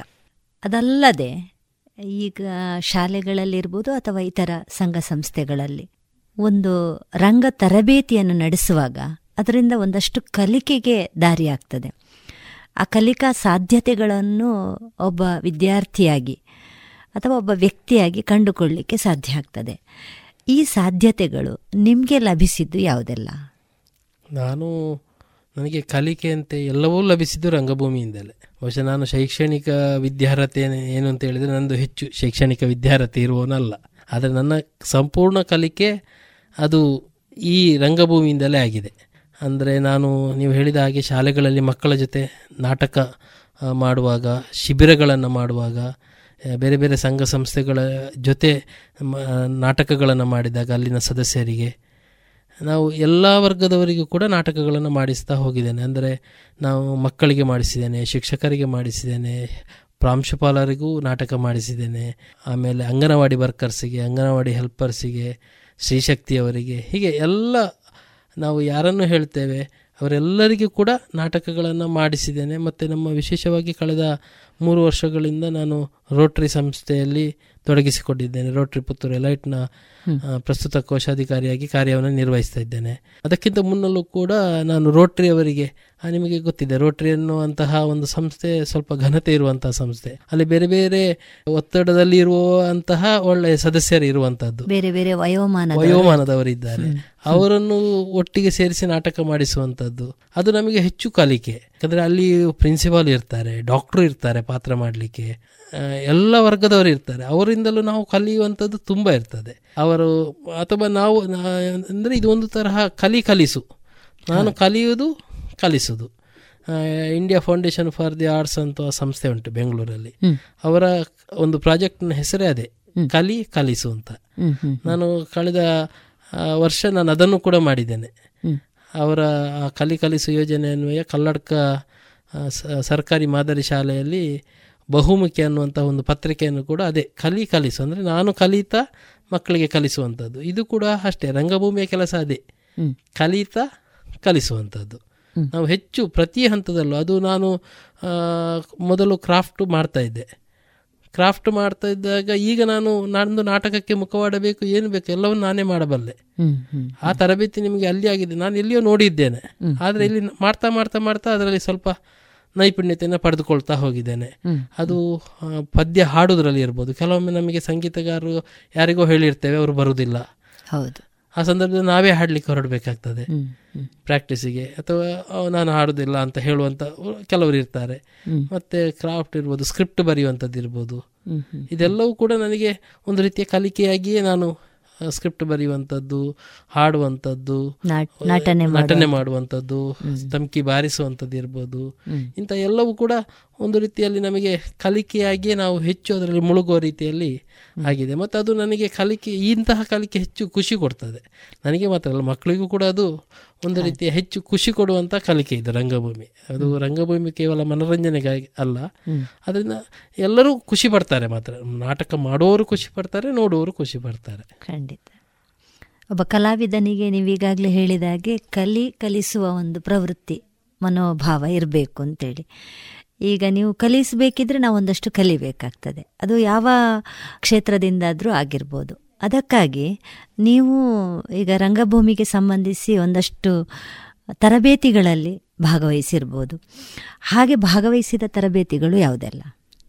ಮುಖ್ಯವಾಗಿ ಸ್ವೀಡಿಶ್ ಐ ಟಿ ಐ ಅಂತ ನಮ್ಮ ನಿರತ ನಿರಂತ ಕೆ ಬೋಳವರವರ ನೇತೃತ್ವದಲ್ಲಿ ಸ್ವೀಡಿಶ್ ಐ ಟಿ ಐ ಅಂತ ಒಂದು ಕಾರ್ಯಕ್ರಮದ ಅನ್ವಯ ಧಾರವಾಡದಲ್ಲಿ ಒಂದು ಮೂರು ಐದು ದಿನ, ದಿನಗಳ ಒಂದು ತರಬೇತಿ ಆಗಿತ್ತು ಅದು ಸ್ವೀಡನ್ ದೇಶದ ಇಬ್ಬರು ಸಂಪನ್ಮೂಲ ವ್ಯಕ್ತಿಗಳು ಬಂದು ಆಯ್ದ ರಂಗ ಕರ್ಮಿಗಳಿಗೆ ಅಂತ ಹೇಳುವಂತ ಕಾರ್ಯಾಗಾರ ಇತ್ತು. ಅದಕ್ಕೆ ನನಗೆ ಪುತ್ತೂರಿಂದ ನಿರತ ನಿರಂತರಿಂದ ನನಗೆ ಹೋಗ್ಲಿಕ್ಕೆ ಐಕೆ ಬಳುವರವರು ಅವಕಾಶ ಮಾಡಿಕೊಟ್ಟಿದ್ರು. ಹಾಗಾಗಿ ಅದು ತರಬೇತಿ ಆಯ್ತು. ಅದು ಸಾಮಾನ್ಯ ಎರಡು ಸಾವಿರದ ಐದರಲ್ಲಿ ಆಯ್ತು ಅಂತ ನನ್ನ ನೆನಪು. ಆ ಬಳಿಕ ನನಗೆ ಅದೊಂದು ರೀತಿಯ ಹೊಸ ಅಂದ್ರೆ ಅದು ಅವರು ಅಲ್ಲಿ ಇಂಗ್ಲೀಷ್ನಲ್ಲಿ ಮಾತಾಡ್ತಾ ಇದ್ರು. ಅದು ಕೂಡ ಈ ರಂಗಭೂಮಿಗೆ ಭಾಷೆಯ ಒಂದು ಸಮಸ್ಯೆ ಬರುವುದಿಲ್ಲ ಅಲ್ಲಿ ನಾನು ಅಲ್ಲಿಯ ಒಂದು ಒಡನಾಟದಲ್ಲಿ ಅಲ್ಲಿ ಐದು ದಿನಗಳು ಕೂಡ ಯಶಸ್ವಿಯಾಗಿ ಅಂದರೆ ನನಗೆ ಖುಷಿಯಾಗುವ ರೀತಿಯಲ್ಲಿ ಅಲ್ಲಿ ತರಬೇತಿಯನ್ನು ಪಡೆದು ಬಂದೆ. ಆಮೇಲೆ ಎರಡು ಸಾವಿರದ ಏಳರಲ್ಲಿ ನಮ್ಮ ಕಿನ್ನರ ಮೇಳ ಕೆ ಜಿ ಕೃಷ್ಣಮೂರ್ತಿಯವರ ಮಾರ್ಗದರ್ಶನದಲ್ಲಿ ಕೇಂದ್ರ ಸರ್ಕಾರದಿಂದ ಯುವ ಕಲಾವಿದರಿಗೆ ಸಿಗುವಂತಹ ಸ್ಕಾಲರ್ಶಿಪ್ ಪುರಸ್ಕಾರ. ಅದನ್ನು ಪಡ್ಕೊಂಡೆ ಎರಡು ವರ್ಷ. ಆಗ ನಾನು ಮಕ್ಕಳ ರಂಗಭೂಮಿ ಬಗ್ಗೆ ಕೆ ಜಿ ಕೃಷ್ಣಮೂರ್ತಿಯವರ ಮಾರ್ಗದರ್ಶನದಲ್ಲಿ ಐಕ್ಯ ಬಳವರವರ ಸಹಕಾರದೊಂದಿಗೆ ಎರಡು ವರ್ಷ ನಾನು ಮಕ್ಕಳ ರಂಗಭೂಮಿಗೆ ಸಂಬಂಧಪಟ್ಟ ಹಾಗೆ ಬೇರೆ ಬೇರೆ ಆ್ಯಕ್ಟಿವಿಟಿಗಳನ್ನು ಮಾಡಿಕೊಂಡು ಅಧ್ಯಯನದ ರೀತಿಯಲ್ಲಿ ನಡೆಸಿಕೊಂಡಿದ್ದೇನೆ. ಅದರ ರಿಪೋರ್ಟ್ ಕೂಡ ನಾನು ಸೆಂಟ್ರಲ್ ಗೌರ್ಮೆಂಟಿಗೆ ಕೊಡಬೇಕಿತ್ತು.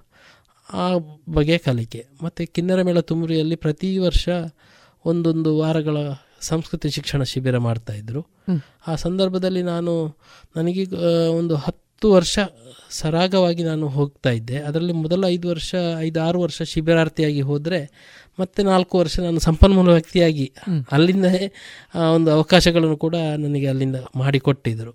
ಹಾಗಾಗಿ ಮತ್ತು ಈ ಶಾಲೆಗಳಲ್ಲಿ ಹೇಳೋದಾಗೆ ನಾನು ಕಲಿಯುವಂಥ ಪ್ರಕ್ರಿಯೆ ಪ್ರತಿಯೊಂದು ಹಂತದಲ್ಲೂ ಕೂಡ ನಾವು ಕಲಿಯುವಂಥದ್ದು ಹೆಚ್ಚಿದೆ. ನಮಗೆ ತರಬೇತಿಗೆ ಸೀಮಿತ ಆಗಿರುವುದಿಲ್ಲ ತರಬೇತಿಗೆ ಸೀಮಿತ ಆಗಿರೋದು ನಮಗೆ ಬರೀ ಒಂದು ನಾಲ್ಕು ಗೋಡೆಯೊಳಗೆ ಕಲ್ತದ್ದು ಮಾತ್ರ ಅಲ್ಲ. ಆದರೆ ನಾವು ಅದನ್ನು ಹೇಗೆ ಬಳಕೆ ಮಾಡ್ತೇವೆ ಉಳಿಸಿಕೊಂಡಿದ್ದೇವೆ ಮತ್ತೆ ಬೆಳೆಸ್ತೇವೆ ಅದನ್ನು ಆಧರಿಸಿ ಕಲಿಕೆ ಇರ್ತದೆ. ನಾನು ಅಲ್ಲಿ ಕಲಿತು ಬಂದೆ ಅಷ್ಟಕ್ಕೆ ಅಲ್ಲ. ಹೌದು. ಅದು ನಾವು ಮುಂದುವರಿಸಿದ್ರೆ ಮಾತ್ರ ಅದಕ್ಕೊಂದು ಫಲ ಸಿಗ್ತದೆ. ಮತ್ತೆ ನಾಲ್ಕು ಮಂದಿಗೆ ಅದರಿಂದ ಉಪಯೋಗ ಆಗ್ತದೆ ನಾಲ್ಕು ಮಂದಿ ಅದರಿಂದ ಕಲೀಲಿಕ್ಕೂ ಸಾಧ್ಯ ಆಗ್ತದೆ. ಖಂಡಿತ. ಅದನ್ನು ಈಗ ನೀವು ಕಲ್ ಕಲ್ತಿರುವಂತಹ ವಿಧಾನಗಳು ಅಥವಾ ತಂತ್ರಾಂಶಗಳು ನೀವೀಗಾಗಲೇ ಹೇಳಿದಾಗೆ ಅದು ಒಂದು ರೀತಿಯದ್ದಾಗಿರ್ಬೋದು. ನೀವು ಇಲ್ಲಿಗೆ ಬಂದು ಅದನ್ನು ಅಳವಡಿಸುವಾಗ ಅದು ಸ್ಥಳೀಯವಾಗಿ ಇನ್ನೊಂದು ಸ್ವರೂಪ ಪಡೀಲಿಕ್ಕೆ ಸಾಧ್ಯತೆ ಖಂಡಿತ ಖಂಡಿತ. ಸ್ಥಳೀಯ ಸಮಸ್ಯೆಗಳು ಏನುಂಟು? ಅಥವಾ ಅಲ್ಲಿ ಸಿಗುವ ಸೌಲಭ್ಯಗಳು ಏನುಂಟು? ಅದನ್ನು ಯಾವ ರೀತಿ ಬಳಸ್ಕೊಂಡು ಮಾಡಬೇಕು ಅಂತ ಹೇಳುದು ಅದು ನಮ್ಮ ನಮ್ಮ ಆಲೋಚನೆಗೆ ಬಿಟ್ಟಿರುವ ವಿಷಯ ಆಗಿರ್ಬೋದು. ಈ ನಿಟ್ಟಿನಲ್ಲಿ ಈಗ ಪ್ರಸ್ತುತ ನೀವು ಎರಡು ವಿಷಯಗಳಿಗೆ ಹೆಚ್ಚು ಮಹತ್ವ ಕೊಟ್ಟದ್ದು ನನಗೆ ಕಾಣ್ತಾ ಇತ್ತು. ಒಂದು ಸಾಕ್ಷರತೆಯ ಬಗ್ಗೆ ಇನ್ನೊಂದು ಮಕ್ಕಳ ಹಕ್ಕುಗಳ ಬಗ್ಗೆ. ಈ ಎರಡು ವಿಷಯವನ್ನು ಇಟ್ಕೊಂಡು ನೀವು ಅತಿ ಹೆಚ್ಚಿನ ನಾಟಕಗಳನ್ನು ಬಹುಶಃ ನೀವು ನಾಟಕಗಳನ್ನು ಬರೆದಿದ್ದೀರಿ ಅಂತ ಕಾಣುತ್ತದೆ. ನಿರ್ದೇಶನದ ಜೊತೆಗೆ ಅದಕ್ಕೆ ಸಂಬಂಧಿಸಿದ ನಾಟಕಗಳನ್ನು ಕೂಡ ಬರೆದಿದ್ದೀರಿ. ಅದು ಯಾವುದೆಲ್ಲ? ಮುಖ್ಯವಾಗಿ ಯಾಕೆ ಸಾಕ್ಷರತೆ ಅಂತ ಹೇಳ್ತಾ ಇದ್ದೇನೆ ಅಂತ ಹೇಳಿದರೆ ನನ್ನ ಬ ಒಂದು ಬದುಕಿನ ನಾನು ಹೆಚ್ಚು ಕಲೀಲಿಲ್ಲ. ನನ್ನ ವಿದ್ಯಾಭ್ಯಾಸ ಎಸ್ ಎಸ್ ಎಲ್ ಸಿ ಅದನ್ನು ನಾನು ಅಂದರೆ ನಮ್ಮ ಮನೆಯಲ್ಲಿ ಆ ಥರ ಬಡತನ ಇತ್ತು ಮತ್ತು ನನಗೆ ಆಗಿನ ಕಾಲದಲ್ಲಿ ಇಂಗ್ಲೀಷ್ ಅನ್ನುವಂಥದ್ದು ತೊಂಬತ್ತೆಂಟರಲ್ಲಿ ಭಾಳ ಒಂದು ಕ್ಲಿಷ್ಟ. ಬಹಳ ಟಫ್ ಸಬ್ಜೆಕ್ಟ್ ಅಂತಹ ಸಂದರ್ಭದಲ್ಲಿ ಮತ್ತೆ ಮನೆಯಲ್ಲಿ ಬಡತನ ಇತ್ತು ಕಾಲೇಜಿಗೆ ಹೋಗಬೇಕಾದ್ರೆ ನನಗೇನಾದರೂ ಸೊ ಉದ್ಯೋಗ ಸೇರಿಸಬೇಕು ಕೆಲಸ ಸಿಗಬೇಕು ಕೆಲಸ ಮಾಡಬೇಕು ದುಡ್ಡು ಬರಬೇಕು ಅನ್ನೋದೊಂದೇ ಇತ್ತು ಆಗ. ಖಂಡಿತ. ಆ ಸಂದರ್ಭದಲ್ಲಿ ನಾನು ಮೂರು ವರ್ಷ ಚಿನ್ನದ ಕೆಲಸ ಅಭ್ಯಾಸ ಮಾಡಿದ್ದೇನೆ. ಚಿನ್ನದ ಕೆಲಸ. ಕರ್ನಾಟಕದಲ್ಲಿ ಹರೀಶಾಚಾರ್ಯ ಅಂತ ಹೇಳುವ ಕೈಯಾರ ಹರೀಶಾಚಾರ್ಯ ಅವರಲ್ಲಿ ಚಿನ್ನದ ಕೆಲಸ ಕಲಿತೆ. ಆದರೆ ನನಗೆ ಆ ಚಿನ್ನದ ಕೆಲಸದ ಬಗ್ಗೆ ಒಲವು ಇರಲಿಲ್ಲ. ನನಗೆ ಕೆತ್ತುವ ಕೆಲಸ ಈ ಕುಸುರಿ ಕೆಲಸದ ಅಂತೂ ಬೇಕು ಎನ್ನುವಂಥ ಆದರೆ ಬೇಸಿಕ್ ಆಗಿ ಅದು ಗೊತ್ತಿರಬೇಕು ಅನ್ನುವಂಥದ್ದಕ್ಕೆ ಅಲ್ಲಿ ಕಲಿಲಿಕ್ಕೆ ಹೋದೆ. ಆದರೆ ಒಂದೆರಡು ವರ್ಷ ಆಗುವಾಗ ಅವರಿಗೆ ಅನಿವಾರ್ಯವಾಗಿ ಕೆಲಸವನ್ನು ಅವರು ಕೆಲಸ ಆಗಿನ ಸಂದರ್ಭದಲ್ಲಿ ಕೆಲಸ ನಿಲ್ಲಿಸಬೇಕಾಯ್ತು ಅವರು. ಹಾಗಾಗಿ ನಾನು ಮನೆಗೆ ಬಂದೆ. ಅಲ್ಲಿ ಅಲ್ಲಿಂದ ಮನೆಗೆ ಬಂದೆ. ಮನೆಗೆ ಬಂದ ಸಂದರ್ಭದಲ್ಲಿ ನನಗೆ ಇಲ್ಲಿ ಮುಂದುವರಿಕಾ ಶಿಕ್ಷಣ ಯೋಜನೆ ಆರಂಭ ಆಗಿದೆ. ಅದಕ್ಕೆ ಪ್ರೇರಕರು ಬೇಕು ಆರ್ಯಾಪ ಗ್ರಾಮಕ್ಕೆ ಅಂತ ನಮ್ಮ ಅಂಗನವಾಡಿ ಟೀಚರ್ ಸಂಧ್ಯಾ ಟೀಚರ್ ಹೇಳಿದರು. ಹಾಗೆ ಸೀದಾ ನಾನು ಪಂಚಾಯತಿಗೆ ಹೋದೆ ಹೆಸರು ಕೊಟ್ಟೆ. ಮರುದಿವಸದಿಂದಲೇ ಕೊಯ್ಲದಲ್ಲಿ ಐದು ದಿನಗಳ ತರಬೇತಿ ಪ್ರೇರಕರ ತರಬೇತಿ. ಅಲ್ಲಿ ಒಟ್ಟು ನನ್ನ ಐದು ದಿನಗಳಲ್ಲಿ ನಾನು ಸಂಪೂರ್ಣವಾಗಿ ನನ್ನನ್ನು ನಾನು ತೆರೆದುಕೊಂಡೆ ಅಂತ ಅನಿಸಿತು ನನಗೆ ಅಂದ್ರೆ ಅಲ್ಲಿ ನಾನು ನವ ಕರ್ನಾಟಕ ಅಂತ ಗೋಡೆ ಪತ್ರಿಕೆಯನ್ನು ಮಾಡ್ತಾ ಹೋದೆ ಐದು ದಿನಗಳಲ್ಲೂ ಕೂಡ. ಅಲ್ಲಿ ಶೀನಶೆಟ್ಟಿ ಕೃಷ್ಣಮೂಲ್ಯರು ಅಲ್ಲಿ ಒಟ್ಟು ಸಂಪನ್ಮೂಲ ವ್ಯಕ್ತಿಯಾಗಿ ಭಾಗವಹಿಸಿದ್ರು. ಅವರು ಅದನ್ನು ನೋಡಿ ಹೇಳಿದ್ರು ನೀನು ಹೀಗೆ ಮುಂದುವರೆದ್ರೆ ಒಂದು ಒಳ್ಳೆ ಪತ್ರಕರ್ತ ಹಾಕ್ತಿ ಅಂತ. ಆಗಲೇ ಅವರು ಹೇಳಿದ್ರು. ನಾನು ಅದನ್ನು ಹೆಚ್ಚು ಕಿವಿ ಕೊಡ್ಲಿಲ್ಲ ಪತ್ರಕರ್ತರು ಎಲ್ಲಿದ್ದಾರೋ ನಾವೆಲ್ಲಿದ್ದೇವಂತ ಅಂತ ಆಗಿನ ಸಂದರ್ಭದಲ್ಲಿ ನಾನು ಆ ಯೋಚನೆಯಲ್ಲಿದ್ದೆ. ಆಮೇಲೆ ಎರಡು ವರ್ಷ ನಾನು ಪ್ರೇರಕನಾಗಿ ತೊಡಗಿಸಿಕೊಂಡು ಆ ಸಂದರ್ಭದಲ್ಲೂ ಕೂಡ ತಿಂಗಳಿಗೊಂದು ನವ ಕರ್ನಾಟಕದ ಹೆಸರಿನಲ್ಲಿ ಗೋಡೆ ಪತ್ರಿಕೆಯನ್ನು ನಾನು ಬರೆದು, ನಾನು ಅರ್ಯಾಪ ಕೇಂದ್ರದ ಪ್ರೇರಕ ಆಗಿದ್ದೆ. ಮತ್ತು ತಾಲೂಕಿಗೊಂದು ಪತ್ರಿಕೆ ಅಂತ ಹೇಳಿಕೊಂಡು ಐವತ್ತೆರಡು, ಎರಡು ವರ್ಷಗಳಲ್ಲಿ ಕೆಲವು ವಿಶೇಷ ಸಂಚಿಕೆ ಅಂತೇಳಿ ಒಂದು ನಲವತ್ತೆರಡು ಪತ್ರಿಕೆಗಳನ್ನು ಆಗ ತಂದಿದ್ದೆ ನಾನು. ಗೋಡೆ, ಅದು ಇಡೀ ಪತ್ರಿಕೆಯನ್ನು ಕೈಯಲ್ಲಿ ಬರೆಯುವಂಥದ್ದು. ಪ್ರತಿ ತಿಂಗಳು ಅದಕ್ಕೆ ಆಗ ಪ್ರೇರಕರಿಗೆ ಸಿಗ್ತಾ ಇದ್ದದ್ದು ಏಳ್ನೂರ ಐವತ್ತು ರೂಪಾಯಿ ಗೌರವಧನ ಆ ಸಂದರ್ಭದಲ್ಲಿ. ಆದರೆ ನಾನು ಇಡೀ ತಾ ಎಲ್ಲ ಇದ್ದ ಕಾರ್ಯಕ್ರಮಗಳಿಗೆ ಎಲ್ಲ ಕಡೆ ಹೋಗ್ತಿದ್ದೆ ಅದನ್ನು ನ್ಯೂಸ್ ಮಾಡ್ತಿದ್ದೆ. ಆ ಸಂದರ್ಭದಲ್ಲಿ ನಾನು ಸುದ್ದಿ ಬಿಡುಗಡೆ ಪತ್ರಿಕೆಗೂ ಕೂಡ ನಾನು ಹೋದ ಮುಂದುವರಿಕಾ ಶಿಕ್ಷಣ ಯೋಜನೆಯ ಸಾಕ್ಷರತೆಯ ಕಾರ್ಯಕ್ರಮಗಳ ವರದಿಯನ್ನು ಕೊಡ್ತಾ ಇದ್ದೆ. ಆಗ ನನಗೆ ಸುದ್ದಿ ಪತ್ರಿಕೆಯಲ್ಲಿ ಕೆಳಗೆ ವರದಿ ಮೌನೇಶ್ ವಿಶ್ವಕರ್ಮ ಅಂತ ಹಾಕ್ತಾ ಇದ್ರು. ಹಾಗೆ ನನಗೆ ಆ ಪತ್ರಿಕೆ ಅದು ಖುಷಿ ಖುಷಿಯಾಗಿ ಮತ್ತೆ ಹೋಗ್ತಾ ಹೋಗ್ತಾ ಹೋಗ್ತಾ ಇದ್ದೆ. ಆಮೇಲೆ ಒಂದು ಎರಡು ಸಾವಿರದ ಎರಡನೇ ಸೇವೆಗೆ ಆಗುವಾಗ ನನಗೆ ಬಂಟ್ವಾಳದಿಂದ ಯಾಕೆ ಮಾಡಬಾರ್ದು ಅಂತ ಹೇಳುವಷ್ಟೊತ್ತಿಗೆ ಬಂಟ್ ಅಲ್ಲ ಎಲ್ಲಿ ಖಾಲಿ ಎಲ್ಲಿ ಉಂಟು ಅಂತ ನೋಡುವಾಗ ಬಂಟ್ವಾಳದಲ್ಲಿ ಸಂಜೆವಾಣಿ ಪತ್ರಿಕೆಗೆ ವರದಿಗಾರರು ಬೇಕು ಅಂತ ಆಯಿತು. ಆಗ ಅಲ್ಲಿ ಒಂದು ಸಾವಿರ ರೂಪಾಯಿ ಸಂಬಳ. ಸಂಬಳ. ಒಂದು ಸಾವಿರ ರೂಪಾಯಿ ಸಂಬಳ ಕೊಡ್ತಾರೆ ಅಂತ. ನನಗೆ ಆಯಿತು ಒಮ್ಮೆ ಸೇರಿಕೊಳ್ಳುವ ಅಂತೇಳಿ ನಾನು ಚಿಕ್ಕಪ್ಪನ ಮನೆ ಕಲ್ಲಡ್ಕದಲ್ಲಿ ಇದ್ದದ್ರಿಂದ ಕಲ್ಲಡ್ಕದ ಅಡ್ರೆಸ್ನಲ್ಲೇ ತಗೊಂಡು ನಾನು ಸಂಜೆವಾಣಿಗೆ ಸೇರಿಕೊಂಡೆ. ವರದಿಗಾರನಾಗಿ ಸೇರಿಕೊಂಡೆ. ಆಮೇಲೆ ನನ್ನ ಅಲ್ಲಿಯ ಸಹವಾಸಗಳು ಆರಂಭವಾಗಿ ಆಮೇಲೆ ಸಂಜೆವಾಣಿಗೆ ಹೋದೆ. ಆ ಸಂಜೆವಾಣಿಯ ನಂತರ ನಾನು ವಾರ್ತಾಭಾರತಿಗೆ ತಾಲೂಕು ವರದಿಗಾರರಾಗಿ ಕೇಳಿದರು. ಅದರ ಮತ್ತೆ ಮಧ್ಯದಲ್ಲಿ ಒಮ್ಮೆ ಸಂಜೆವಾಣಿಯ ಸಬ್ ಎಡಿಟರ್ ಆಗಿ ಮಂಗಳೂರು ಆಫೀಸಿಗೆ ಹೋದೆ. ಅಲ್ಲಿ ಒಂದು ವರ್ಷ ಕೆಲಸ ಮಾಡಿದೆ.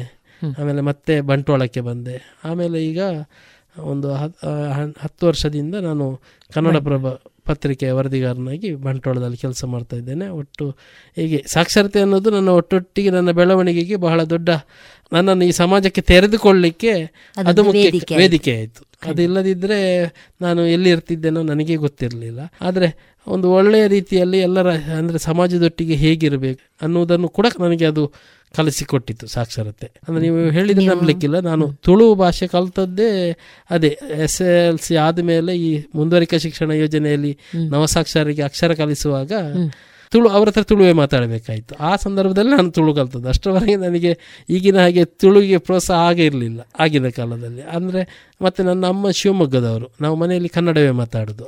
ಆದರೆ ಅಮ್ಮ ಕೋಪ ಬಂದರೆ ತುಳು ಮಾತಾಡ್ತಾರೆ. ಆದರೆ ಎಲ್ಲಿಗೆ ಅಂತ ಹೇಳಿದರೆ ಕೆಲವೊಂದು ಸರ್ತಿ ನಮಗೆ ಅದು ತುಳು ಅಂತ ಒಂದು ಅಪರಿಚಿತವಾದ ರೀತಿಯಲ್ಲಿ ಇರ್ತಿತ್ತು. ಆಗ ಶಾಲೆಗಳಲ್ಲೂ ಕೂಡ ತುಳು ಮಾತಾಡಬಾರ್ದು ಎನ್ನುವಂಥ ರೂಲ್ಸ್ ಎಲ್ಲ ಇರ್ತಿತ್ತು. ಆದರೆ ಈಗ ತುಳುಕೆ ಪ್ರೋತ್ಸಾಹ ಸಿಗ್ತಾ ಇದೆ ಒಳ್ಳೆಯ ಸಂಗತಿ. ಹಾಗಾಗಿ ಹಾಗೆ ಸಾಕ್ಷರತೆ ಅನ್ನುವಂಥದ್ದು ನನ್ನ ಬದುಕಿನಲ್ಲಿ ಒಂದು ಹೊಸ ತಿರುವನ್ನು ಕೊಟ್ಟಿತ್ತು ಮತ್ತು ಬಲವನ್ನು ಕೂಡ ಕೊಟ್ಟಿತ್ತು ಅಂತ ಹೇಳ್ಬೋದು. ಮತ್ತು ಮಕ್ಕಳ ಹಕ್ಕು. ನಾನು ಮಕ್ಕಳ ಹಕ್ಕಿನ ಬಗ್ಗೆ ಹೇಳಬೇಕಾದ್ರೆ ನನಗೆ ಮಕ್ಕಳ ನಾಟಕಗಳನ್ನು ಮಾಡ್ತಾ ಇದ್ದದ್ರಿಂದಲೂ ಏನೋ ಹೆಚ್ಚು ಒಲವು ಬಂತು ಮತ್ತು ಮಂಗಳೂರಿನ ಪಡಿ ವೆಲ್ರೋಡ ಸಂಸ್ಥೆ. ಅದರ ಸದಸ್ಯನಾಗಿದ್ದೆ ಆರಂಭದಲ್ಲಿ ನಾನು. ಬಂಟ್ವಾಳದಲ್ಲಿ ಅಲ್ಲಿ ಶಿಕ್ಷಣ ಸಂಪನ್ಮೂಲ ಕೇಂದ್ರದ ಮೂಲಕ. ಮತ್ತು ಆ ಸಂದರ್ಭದಲ್ಲಿ ಮಕ್ಕಳ ಮಾಸೋತ್ಸವದಲ್ಲಿ ಮಕ್ಕಳಿಗಾಗಿ ಮಕ್ಕಳ ಹಕ್ಕುಗಳ ಕುರಿತಾದಂಥ ಬೀದಿ ನಾಟಕಗಳನ್ನು ಮಾಡಬೇಕಾಗಿತ್ತು. ಆ ಸಂದರ್ಭದಲ್ಲಿ ನಾನು ಸಂಸಾರ ಇಲ್ಲಿದ್ದ ಸಂಸಾರವನ್ನು ನಾನು ಅಲ್ಲಿ ಬಂಟ್ವಾಳದಲ್ಲಿ ಹೊಸದಾಗಿ ಶುರು ಮಾಡಿದೆ. ಅದನ್ನು ಸಂಸಾರ ಜೋಡು ಮಾರ್ಗ ಅಂತ ಹೆಸರು ಕೊಟ್ಟು. ನಾನು ಅಲ್ಲಿ ಸಂಸಾರ ಅಂದರೆ ಸಂ ಅಂದರೆ ಸಂಘಟನೆ ಸ ಅಂದರೆ ಸಾಹಿತ್ಯ ರ ಅಂದರೆ ರಂಗಭೂಮಿ ಸಂಸಾರ ಜೋಡು ಮಾರ್ಗ ಅಂತ ಹೆಸರಿನಲ್ಲಿ ಅಲ್ಲಿ ಮುನ್ನಡೆಸ್ತಾ ಇದ್ದೇನೆ ಬಂಟ್ವಾಳದಲ್ಲಿ. ಹಾಗಾಗಿ ಹಾಗೆ ಮಕ್ಕಳ ಹಕ್ಕುಗಳ ಬಗ್ಗೆ ನಾನು ಹೆಚ್ಚು ತಿಳ್ಕೊಳ್ಬೇಕಾಯಿತು. ಆಮೇಲೆ ಬೆಂಗಳೂರಿನಲ್ಲಿ ಅದಕ್ಕೆ ಸಂಬಂಧಪಟ್ಟ ಹಾಗೆ ಒಂದು ಬಾಲಕಾರ್ಮಿಕರ ಒಂದು ವಿಶೇಷವಾದಂಥ ಒಂದು ತರಬೇತಿ ಆಗಿತ್ತು ಅದರ ಸಂಬಂಧಪಟ್ಟ ಹಾಗೆ ನಾಟಕ ಬೀದಿ ನಾಟಕ ಬರೆಯುವಂಥದ್ದು. ಅದು ಬೆಂಗಳೂರಲ್ಲಿ ಆಗಿತ್ತು ಸಿ ಆರ್ ಟಿ ಸಂಸ್ಥೆ ಅವರು ನಡೆಸಿದ್ದು. ಅಲ್ಲಿ ನಾನು ಭಾಗವಹಿಸಿದ್ದೆ. ಅದರ ಎರಡು ಸಾವಿರದ ಹತ್ತರಲ್ಲಿ ಆಗವೇ ನನ್ನದು ಎರಡು ನಾಟಕಗಳು ಅಲ್ಲಿ ಅವರ ಪುಸ್ತಕಗಳಲ್ಲಿ ಪ್ರಕಟ ಆಗಿದೆ. ಅದು ನನಗೆ ಆಗ ಸಿಕ್ಕಿದಂಥ ಒಂದು ದೊಡ್ಡ ಗೌರವ ಅಂತ. ಯಾಕಂತ ಹೇಳಿದ್ರೆ ಅಷ್ಟರವರೆಗೆ ನಾನು ಬೆಂಗಳೂರಿಗೆ ಹೋದವನಲ್ಲ. ಅದು ಮೊದಲ ಬಾರಿಗೆ ಬೆಂಗಳೂರಿಗೆ ಹೋದದ್ದು. ಅಲ್ಲಿ ವರ್ಕ್ಶಾಪಲ್ಲಿ ಭಾಗವಹಿಸಿದ್ದು. ಆಗಲೇ ಒಳ್ಳೆಯ ರಿಸಲ್ಟ್ ಸಿಕ್ಕಿದ್ದು ನನಗೆ. ಅಂತ ಒಂದು ಸಕಾರಾತ್ಮಕವಾದ ಬದಲಾವಣೆಗಳು ನನಗೆ ಹೆಚ್ಚೆಚ್ಚು ಬಲ ತುಂಬಿಕೊಳ್ತಾ ಬಂತು. ಮತ್ತು ಯುನಿಸೆಫ್ ಮತ್ತು ಅವರು ಒಮ್ಮೆ ಒಂದು ಮಕ್ಕಳ ಹಕ್ಕುಗಳಿಗಾಗಿ ಸಂಬಂಧಪಟ್ಟ ಹಾಗೆ ಒಂದು ಫೆಲೋಶಿಪ್ ಮಕ್ಕಳ ಹಕ್ಕುಗಳ ಬಗ್ಗೆ ಯಾರು ವರದಿ ಮಾಡಿದ ಪತ್ರಕರ್ತರಿಗೆ ಅಂತೇಳಿ ಕೊಟ್ಟರು ಆ ಸಂದರ್ಭದಲ್ಲಿ ನಾನೊಂದು ವರದಿ ಮಾಡಿದ್ದೆ. ಕೆಲವೊಂದು ಅದು ಅದು ನಾವು ಮಕ್ಕಳ ಜೊತೆ ಕೆಲಸ ಮಾಡ್ತಾ ಇದ್ದದ್ರಿಂದಲೂ ಏನೋ ಕೆಲವೊಂದು ರೀತಿಯ ಮಕ್ಕಳ ಹಕ್ಕುಗಳನ್ನು ಉಲ್ಲೇಖಿಸಿ ಕೆಲವೊಂದು ವರದಿಗಳನ್ನು ಮೊದಲೇ ಮಾಡಿದ್ದೆ. ಅದನ್ನು ನಾನು ಅಲ್ಲಿಗೆ ಕಳಿಸಿಕೊಟ್ಟೆ. ನಾನು ಫೆಲೋಶಿಪ್ಪಿಗೆ ಸೆಲೆಕ್ಟ್ ಆದೆ. ಆಗ ನನಗೆ ಭಾಳ ಖುಷಿಯ ವಿಷಯ ಆಯಿತು. ಯಾಕಂತ ಹೇಳಿದರೆ ಈ ಫೆಲೋಶಿಪ್ ನನಗೆ ಸಿಕ್ಕಿತ್ತು. ಈಗ ಬೇರೆ ಬೇರೆ ಕಲ್ತವರು ಅಂತರವರು ಇದ್ರವರು ಎಲ್ಲರೂ ಇದ್ದಾರೆ. ಆದರೆ ನನಗೆ ಈ ಅವಕಾಶ ಸಿಕ್ಕಿತು ಅಂತ ಹೇಳಿದರೆ ಕೆಲಸಕ್ಕೆ ನಾನು ನಾನೇನೋ ಒಂದು ನಾನು ನಾಚಿಕೆ ಪಡಬೇಕಾಗಿಲ್ಲ ಕೀಳರಿಮೆ ಇರಬೇಕಾಗಿಲ್ಲ ಅಂತ ನಿಮಗೊಂದು ಪ್ರೇರಣೆ ಪ್ರೇರಣೆ ಕೊಟ್ಟ ಹಾಗೆ ಆಯ್ತು. ಆಮೇಲೆ ಫೆಲೋಶಿಪ್ ಅದು ಯುನಿಸೆಫ್ ಮತ್ತೆ ಇದರ ಸಂಸ್ಥೆ ಕೊಡುವಂಥದ್ದು ಬಹಳ ಖುಷಿಯಿಂದ ನಾನು ಅದರಲ್ಲಿ ತೊಡಗಿಸಿಕೊಂಡೆ. ಹಾಗೆ ಮಕ್ಕಳ ಹಕ್ಕು ಮತ್ತು ಪ್ರಜ್ಞಾ ಸಂಸ್ಥೆಯವರು ಅವರ ಪ್ರತಿ ವರ್ಷ ನನ್ನನ್ನು ಒಂದು ಹತ್ತು ಒಂದು ಒಂದು ತಿಂಗಳು ಎರಡು ತಿಂಗಳು ನನಗೆ ಅಲ್ಲಿ ಬೇರೆ ಬೇರೆ ಆ್ಯಕ್ಟಿವಿಟಿಯಲ್ಲಿ ಕೆಲಸಗಳನ್ನು ಕೊಡ್ತಾ ಇದ್ದಾರೆ. ಅಂದರೆ ತರಬೇತಿಯನ್ನು ಕೊಡುವಂಥದ್ದು ಅದು ಮೂರು ಮೂರು ದಿವಸದ ತರಬೇತಿ ಅಂತ ಹೇಳಿದರೆ ಒಂದು ತಿಂಗಳ ಹಂತದವರೆಗೆ ಇರ್ತದೆ. ಅದರ ಜೊತೆಗೆ ಅಂಗನವಾಡಿ ಟೀಚರ್ಸ್ನವರಿಗೆ ತರಬೇತಿ ನಾಟಕ ತರಬೇತಿ ಇರ್ಬೋದು ಅಥವಾ ನಾಯಕತ್ವ ತರಬೇತಿ ಪುನಶ್ಚೇತನ ಆ ಥರ ಬೇರೆ ಬೇರೆ ತರಬೇತಿಗಳನ್ನು ಕೊಡಬೇಕಾಗಿರೋದ್ರಿಂದ ನಾನು ಸ್ವತಃ ಕಲಿತುಕೊಂಡು ಹೋಗ್ತಾ ಇದ್ದೆ. ಅದು ನನಗೆ ಒಟ್ಟಿನಲ್ಲಿ ಹೊಸ ಬಲವನ್ನು ಕೊಡ್ತಾ ಬಂತು. ಇದುವರೆಗೆ ಕಲಾಮಹತಿ ಹತ್ತೊಂಬತ್ತನೆಯ ಸರಣಿ ಕಾರ್ಯಕ್ರಮದಲ್ಲಿ ಪತ್ರಕರ್ತ ಕಲಾವಿದ ಬಹುಮುಖ ಪ್ರತಿಭಾನ್ವಿತ ವ್ಯಕ್ತಿತ್ವವನ್ನು ಹೊಂದಿರುವಂತಹ ಶ್ರೀಯುತ ಮೌನೇಶ್ ವಿಶ್ವಕರ್ಮ ಅವರ ಕಲಾ ಬದುಕಿನ ಅನುಭವದ ಮಾತುಗಳನ್ನು ಕೇಳಿದಿರಿ. ಇನ್ನು ಮುಂದುವರಿದ ಮಾತುಕತೆಯ ಭಾಗ ಮುಂದಿನ ಸೋಮವಾರದ ಕಲಾಮಹತಿ ಸರಣಿ ಕಾರ್ಯಕ್ರಮದಲ್ಲಿ ಕೇಳೋಣ.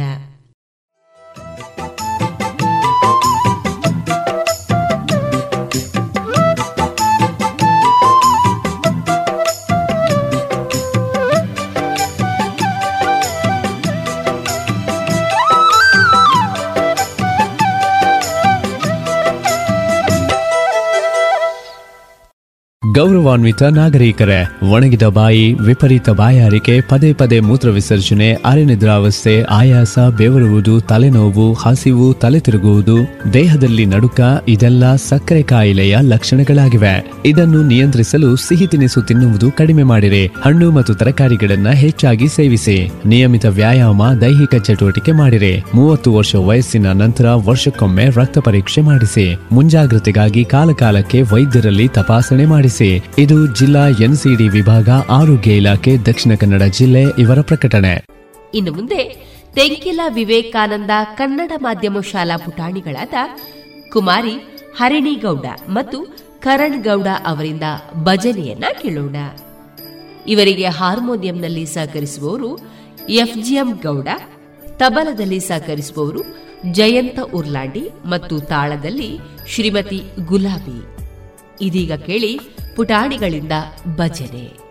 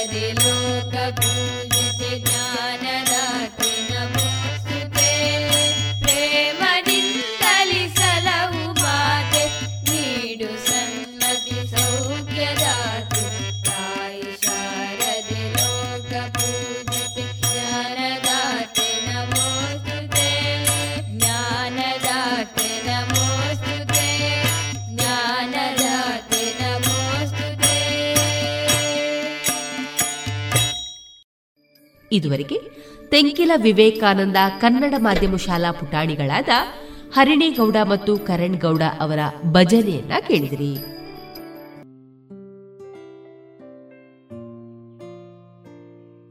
ಇನ್ನು ಮುಂದೆ ಭಾರತ ದೇಶದ ಪ್ರಧಾನಮಂತ್ರಿಗಳಾದ ಶ್ರೀಯುತ ನರೇಂದ್ರ ಮೋದಿ ಅವರಿಂದ ಮನ್ ಕಿ ಬಾತ್ ಧ್ವನಿ ಮುದ್ರಿತ ಕನ್ನಡ ಅವತರಣಿಯನ್ನ ಕೇಳೋಣ.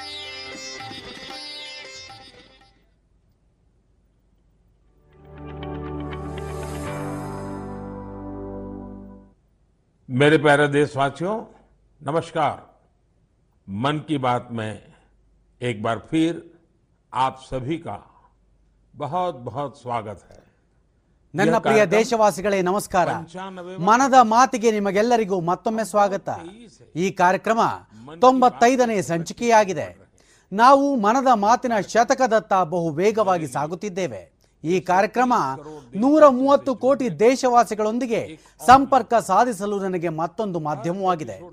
ಪ್ರತಿ ಸಂಚಿಕೆಗೂ ಮುನ್ನ ಗ್ರಾಮಗಳು, ನಗರಗಳಿಂದ ಬರುವ ಸಾಕಷ್ಟು ಪತ್ರಗಳನ್ನು ಓದುವುದು, ಮಕ್ಕಳಿಂದ ಹಿರಿಯರವರೆಗೆ ಆಡಿಯೋ ಸಂದೇಶಗಳನ್ನು ಕೇಳುವುದು ನನಗೆ ಒಂದು ಆಧ್ಯಾತ್ಮಿಕ ಅನುಭವದಂತಿದೆ. ಸ್ನೇಹಿತರೆ, ನಾನು ಇಂದಿನ ಕಾರ್ಯಕ್ರಮವನ್ನು ಒಂದು ಅನನ್ಯವಾದ ಉಡುಗೊರೆಯ ಕುರಿತ ಚರ್ಚೆಯೊಂದಿಗೆ ಪ್ರಾರಂಭಿಸಲು ಬಯಸುತ್ತೇನೆ. ತೆಲಂಗಾಣದ ರಾಜಣ್ಣ ಸಿರ್ಸಿಲ್ಲಾ ಜಿಲ್ಲೆಯಲ್ಲಿ ಹರಿಪ್ರಸಾದ್ ಎಂಬ ಒಬ್ಬ ನೇಕಾರ ಸೋದರನಿದ್ದಾನೆ.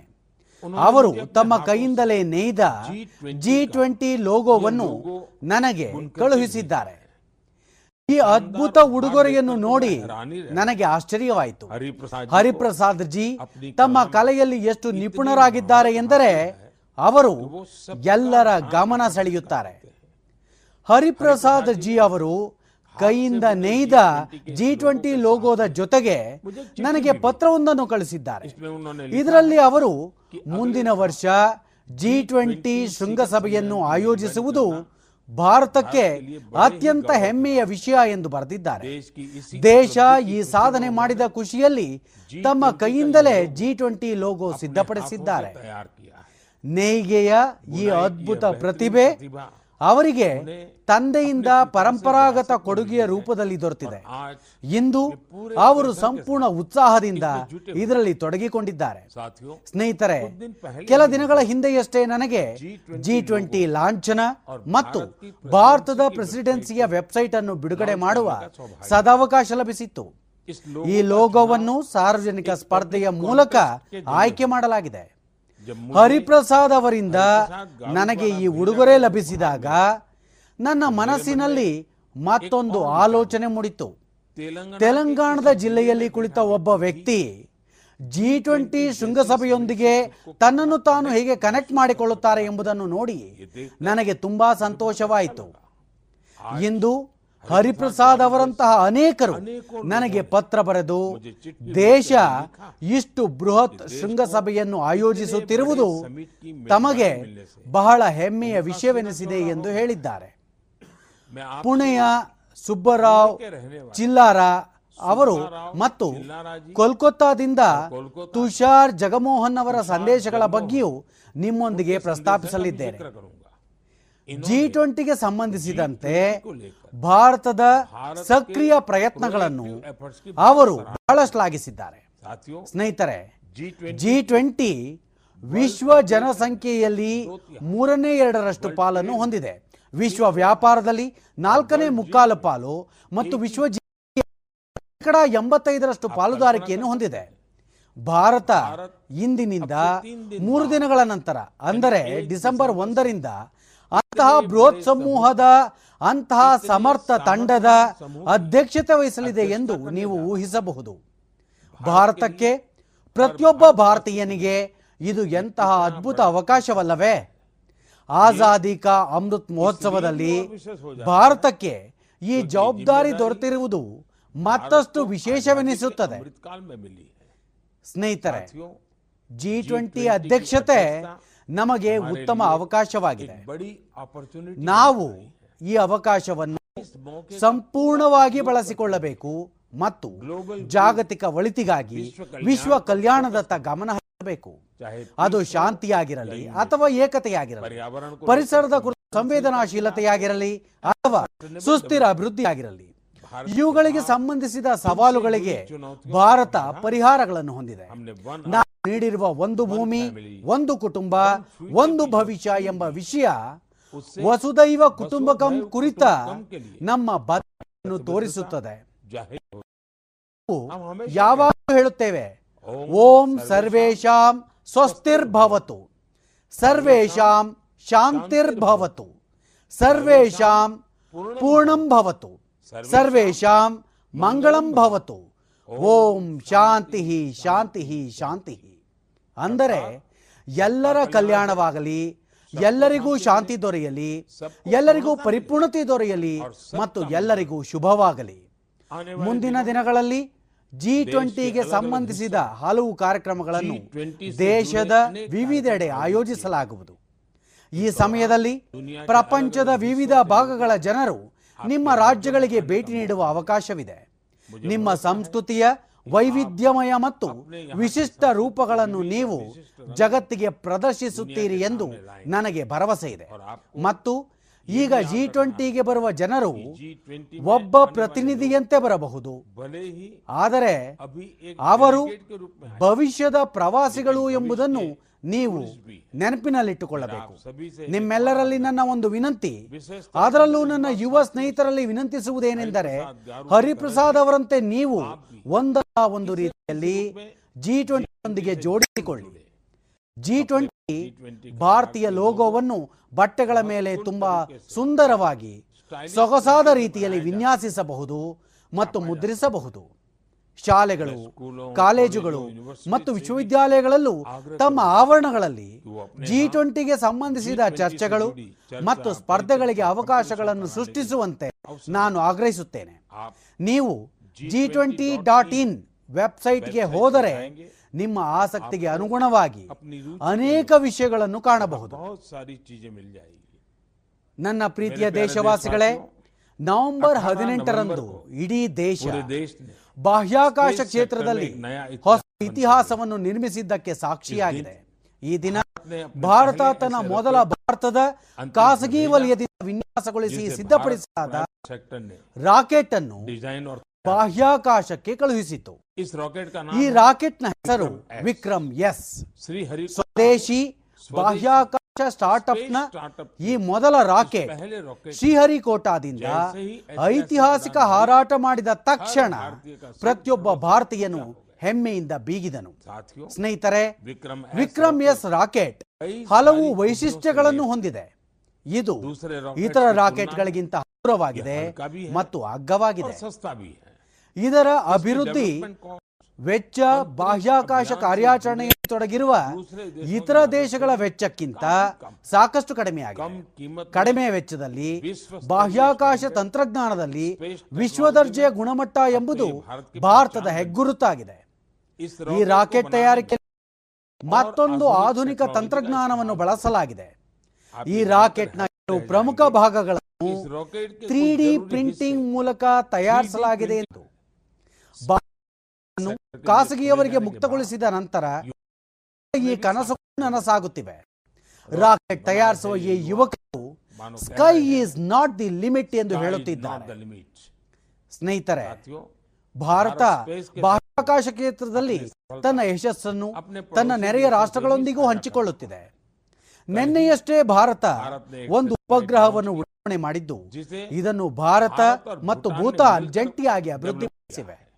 ಈ ಉಪಗ್ರಹ ಉತ್ತಮ ರೆಸಲ್ಯೂಷನ್ ಚಿತ್ರಗಳನ್ನು ಕಳುಹಿಸುತ್ತದೆ ಭೂತಾನ್ಗೆ ತನ್ನ ನೈಸರ್ಗಿಕ ಸಂಪನ್ಮೂಲಗಳ ನಿರ್ವಹಣೆಯಲ್ಲಿ ಸಹಾಯ ಮಾಡುತ್ತದೆ. ಈ ಉಪಗ್ರಹದ ಉಡಾವಣೆ ಭಾರತ, ಭೂತಾನ್ನ ಬಲವಾದ ಸಂಬಂಧದ ಪ್ರತಿಬಿಂಬವಾಗಿದೆ. ಸ್ನೇಹಿತರೆ, ಕಳೆದ ಕೆಲವು ಮನದ ಮಾತಿನಲ್ಲಿ ನಾವು ಬಾಹ್ಯಾಕಾಶ ತಂತ್ರಜ್ಞಾನ ನಾವೀನ್ಯತೆಗಳ ಬಗ್ಗೆ ಬಹಳಷ್ಟು ಮಾತನಾಡಿರುವುದನ್ನು ನೀವು ಗಮನಿಸಿರಬೇಕು. ಇದಕ್ಕೆ ಎರಡು ವಿಶೇಷ ಕಾರಣಗಳಿವೆ. ಒಂದು ನಮ್ಮ ಯುವಕರು ಈ ಕ್ಷೇತ್ರದಲ್ಲಿ ಅದ್ಭುತ ಕೆಲಸ ಮಾಡುತ್ತಿದ್ದಾರೆ.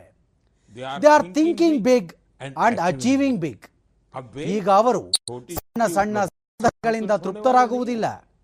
ಎರಡನೆಯದಾಗಿ ನಾವಿನ್ಯತೆ ಮತ್ತು ಮೌಲ್ಯ ಸೃಷ್ಟಿಯ ಈ ರೋಮಾಂಚಕಾರಿ ಪಯಣದಲ್ಲಿ ಅವರು ತಮ್ಮ ಇತರ ಯುವ ಸಹೋದ್ಯೋಗಿಗಳು ಮತ್ತು ಸ್ಟಾರ್ಟ್ಅಪ್ಗಳನ್ನು ಸಹ ಪ್ರೋತ್ಸಾಹಿಸುತ್ತಿದ್ದಾರೆ. ಸ್ನೇಹಿತರೆ ನಾವು ತಂತ್ರಜ್ಞಾನಕ್ಕೆ ಸಂಬಂಧಿಸಿದ ಆವಿಷ್ಕಾರಗಳ ಬಗ್ಗೆ ಮಾತನಾಡುವಾಗ ನಾವು ಡ್ರೋನ್ಗಳನ್ನು ಮರೆಯಲಾಗದು. ಡ್ರೋನ್ ಕ್ಷೇತ್ರದಲ್ಲಿ ಭಾರತ ವೇಗವಾಗಿ ಮುಂದುವರಿಯುತ್ತಿದೆ. ಕೆಲವು ದಿನಗಳ ಹಿಂದೆ ಹಿಮಾಚಲ ಪ್ರದೇಶದ ಕಿನ್ನೌರ್ನಲ್ಲಿ ಡ್ರೋನ್ಗಳ ಮೂಲಕ ಎಂಬುದನ್ನು ನಾವು ನೋಡಿದ್ದೇವೆ. ಕಿನ್ನೌ ಹಿಮಾಚಲ ದೂರದ ಜಿಲ್ಲೆಯಾಗಿದೆ. ಮತ್ತು ಅಲ್ಲಿ ಈ ಋತುವಿನಲ್ಲಿ ಭಾರಿ ಹಿಮಪಾತವಾಗುತ್ತಿರುತ್ತದೆ. ಈ ಅತಿಯಾದ ಹಿಮ ಸಂಪರ್ಕ ತುಂಬಾ ಕಷ್ಟಕರವಾಗಿರುತ್ತದೆ. ಅಂತಹ ಪರಿಸ್ಥಿತಿಯಲ್ಲಿ ಅಲ್ಲಿಂದ ಸೇಬುಗಳ ಸಾಗಣೆ ಅಷ್ಟೇ ಕಷ್ಟಕರವಾಗಿರುತ್ತದೆ. ಈಗ ಡ್ರೋನ್ನ ತಂತ್ರಜ್ಞಾನದ ಸಹಾಯದಿಂದ ಹಿಮಾಚಲದ ರುಚಿಕರವಾದ ಕಿನ್ನೌರ್ ಸೇಬುಗಳು ಮತ್ತಷ್ಟು ಬೇಗ ಜನರನ್ನು ತಲುಪಲಾರಂಭಿಸಿವೆ. ಇದು ನಮ್ಮ ರೈತ ಸಹೋದರ ಸಹೋದರಿಯರ ವೆಚ್ಚವನ್ನು ಕಡಿಮೆ ಮಾಡುತ್ತದೆ. ಸೇಬುಗಳು ಸರಿಯಾದ ಸಮಯಕ್ಕೆ ಮಾರುಕಟ್ಟೆ ತಲುಪಲು ಸಾಧ್ಯವಾಗುತ್ತದೆ. ಸೇಬುಗಳು ಹಾಳಾಗುವುದು ಕಡಿಮೆ ಆಗುತ್ತದೆ ಸ್ನೇಹಿತರೆ ಇಂದು ನಮ್ಮ ದೇಶವಾಸಿಗಳು ತಮ್ಮ ಆವಿಷ್ಕಾರಗಳಿಂದ ಈ ಹಿಂದೆ ಊಹಿಸಲು ಸಾಧ್ಯವಾಗದಂತಹ ವಿಷಯಗಳನ್ನು ಸಾಧ್ಯವಾಗಿಸುತ್ತಿದ್ದಾರೆ. ಇದನ್ನು ನೋಡಿ ಯಾರಿಗೆ ಸಂತೋಷವಾಗುವುದಿಲ್ಲ? ಇತ್ತೀಚಿನ ವರ್ಷಗಳಲ್ಲಿ ನಮ್ಮ ದೇಶ ಸಾಕಷ್ಟು ಸಾಧನೆಗಳನ್ನು ಮಾಡಿದೆ. ನಾವು ಭಾರತೀಯರು ಮತ್ತು ವಿಶೇಷವಾಗಿ ನಮ್ಮ ಯುವ ಪೀಳಿಗೆ ಇಷ್ಟಕ್ಕೆ ನಿಲ್ಲುವುದಿಲ್ಲ ಎಂದು ನನಗೆ ಸಂಪೂರ್ಣ ನಂಬಿಕೆ ಇದೆ. ನನ್ನ ಪ್ರೀತಿಯ ದೇಶವಾಸಿಗಳೇ ನಾನು ನಿಮಗಾಗಿ ಒಂದು ಚಿಕ್ಕ ಕ್ಲಿಪ್ ಪ್ಲೇ ಮಾಡಲಿದ್ದೇನೆ. ವೈಷ್ಣವ ಜನ ಕಹಿಯೇ ಜೆ ಪರಾಯಿ ಜಾಣ ರೇ. ವೈಷ್ಣವ ಜನ ತೋ